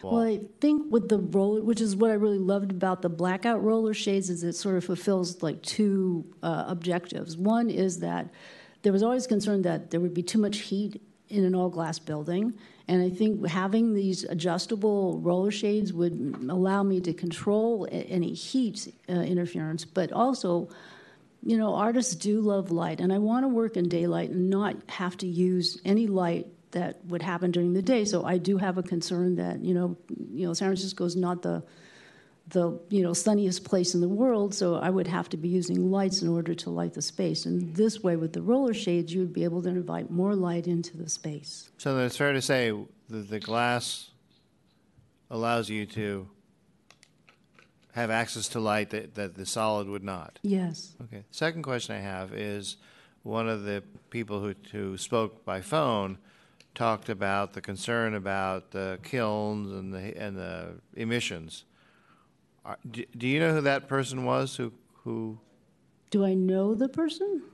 Right. What I would like is if you or your architect or some expert can talk to people who have that concern in the immediate proximity to assure them, or at least give them information about kiln emissions. Is that something you'd be willing to do?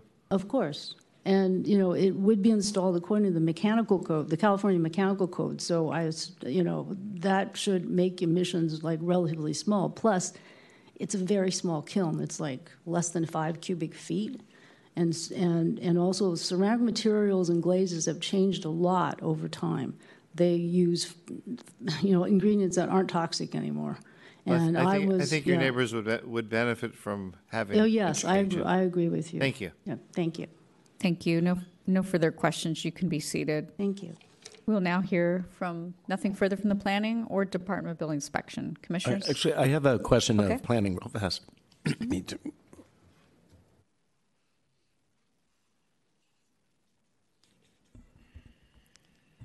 Sorry about that. You mentioned that the Plan Commission had seen a plan with a solid roof and were recommending that we grant the appeal and modify the plans to have that solid roof go back. And the way you referred to it was going back to the September 1, 2022 plans. Did those September 1, 2022 plans have completely clear glazing on the sides, or did they have this more reflective 71% opaque glass on the sides? And if... And do we need to make our motion, consider that as we make a motion? I'm going to double check so I don't say the wrong thing.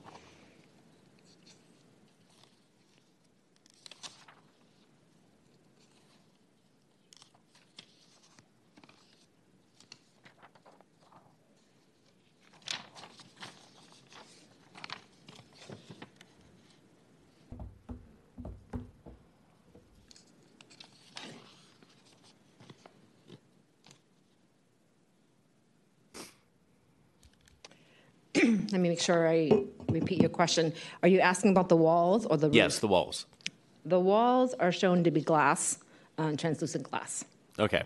So would the planning department then be amenable to having the plans changed such that it's the more opaque glass, which would, I mean, A is has been what has been requested by the permit holder, and B would lower the amount of transmitted light to the neighbors as well.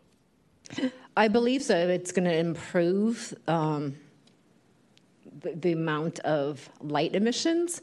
We would be okay with that. Okay. Thank you for that. Commissioner Swig? My question is about the same thing, except one, let's call it part B of Commissioner Eppler's question. I agree that the roof should be solid.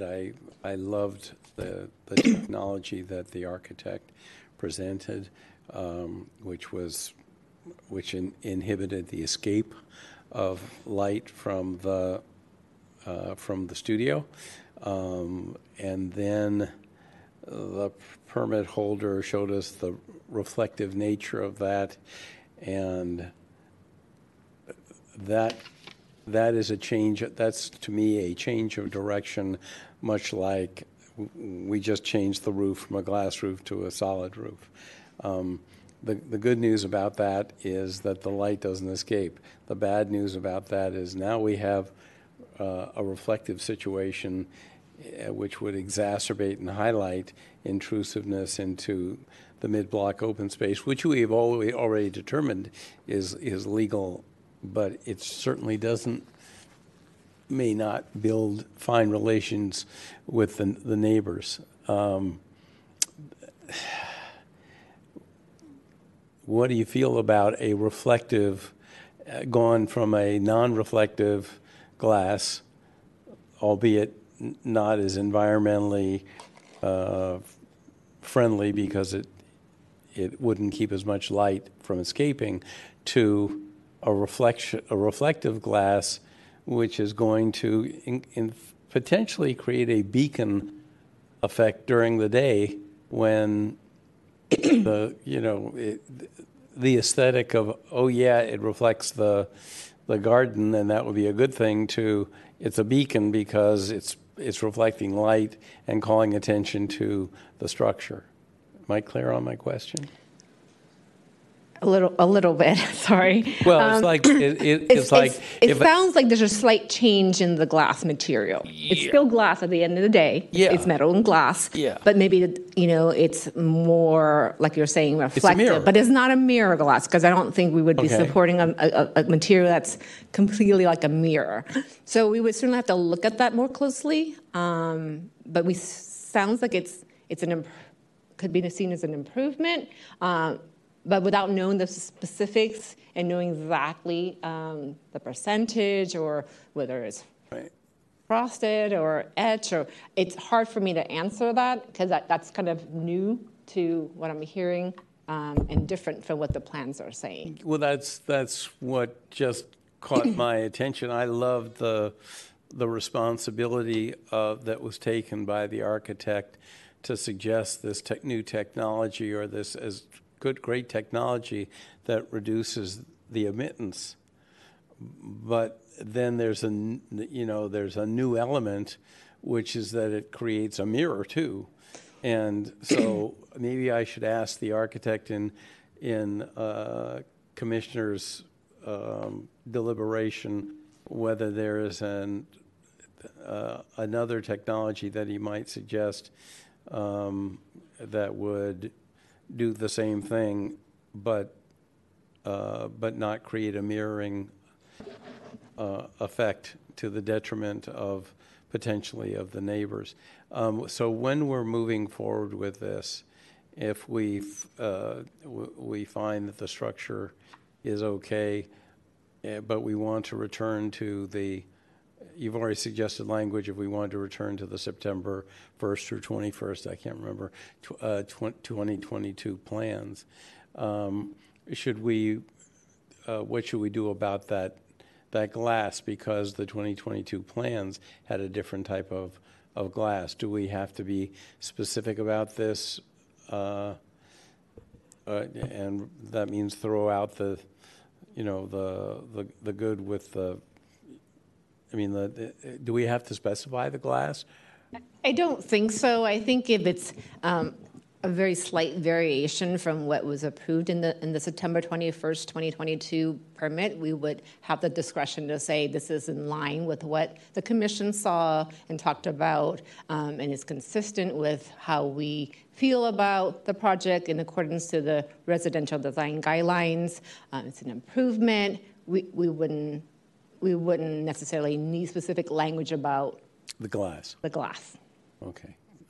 Thank you very much. I'm still going to ask the architect about that design element when we move to the next chapter of this discussion. Why don't we actually do that now before we move on to deliberations? Okay, fine. So can you tell, because your client put forth this photo that suddenly showed reflection, and I've heard her next door neighbor, and next door neighbor doesn't like the whole concept in the first place, and it would seem that that's a great idea that you're reducing emissions of light at night, but during the day suddenly there's this mirror-like effect that might cause some concern and discomfort from the next door neighbor when she sees this reflecting situation. Mm-hmm. So how can we have our cake and eat it too? Right. Well, I will say that almost all glass is reflective in some way, to some degree. It's really, to get anti-reflective glass, you have to get that museum-grade stuff they put in front of paintings. But glass used in buildings with low E coatings is going to be reflective by its very nature. The tinting of this pane of glass here adds to the bit of reflectivity that's in the low E coating, because it creates a darker surface behind it, right? There's more darkness behind, meaning what's bright out here gets reflected more visually, perceptively. So, one direction we pursued was for privacy to put a film on the glass, to put like an etching or a milky surface on the glass. But the glass manufacturers, that voids the warranty of this unit. So we really can't, we need to buy this thing off the shelf with the controls that we've got, that's available. So this was the product that we selected, and it's not maybe quite as reflective as what was shown by Jenny, but I think it's sort of this happy medium that it's semi-reflective and it's darker, so you really won't be seeing, through necessarily as much. When we did make the change to the glass roof, part of that was to allow more light to come through the structure and not create this heaviness, this dark shadow. So allowing more transparency through the object. So that was really one of the driving forces behind that. So I think I'm going to take planning department's advice and stay out of the glass business and let them talk about that with you. So Commissioner Eppler. Oh, actually, just one question for the architect. You in your briefing, you remark on that proposed glass type has a reflectivity of 18%. Do you happen to know what the reflectivity percentage is on the regular glass that you had in your initial proposal? I'm just, that might help us quantify it. If you don't have it, you don't. I'm just trying to help. No, I don't have it. I could look at, I need my, yeah. Do you have reading glasses on? Oh, sorry. Sorry, I'm in the weeds, guys. Nope. It's white. Problem. If you could see clear, if this is the R100 under the clear glass. Okay, that's clear. Reflectance. Exterior, 32%. But if I go down to the opti gray, it's 18%. So yeah, that's what the briefing said. It's much 18. Lower reflectivity than clear. Got it. Thank you. Thank you. So, commissioners, this matter is submitted.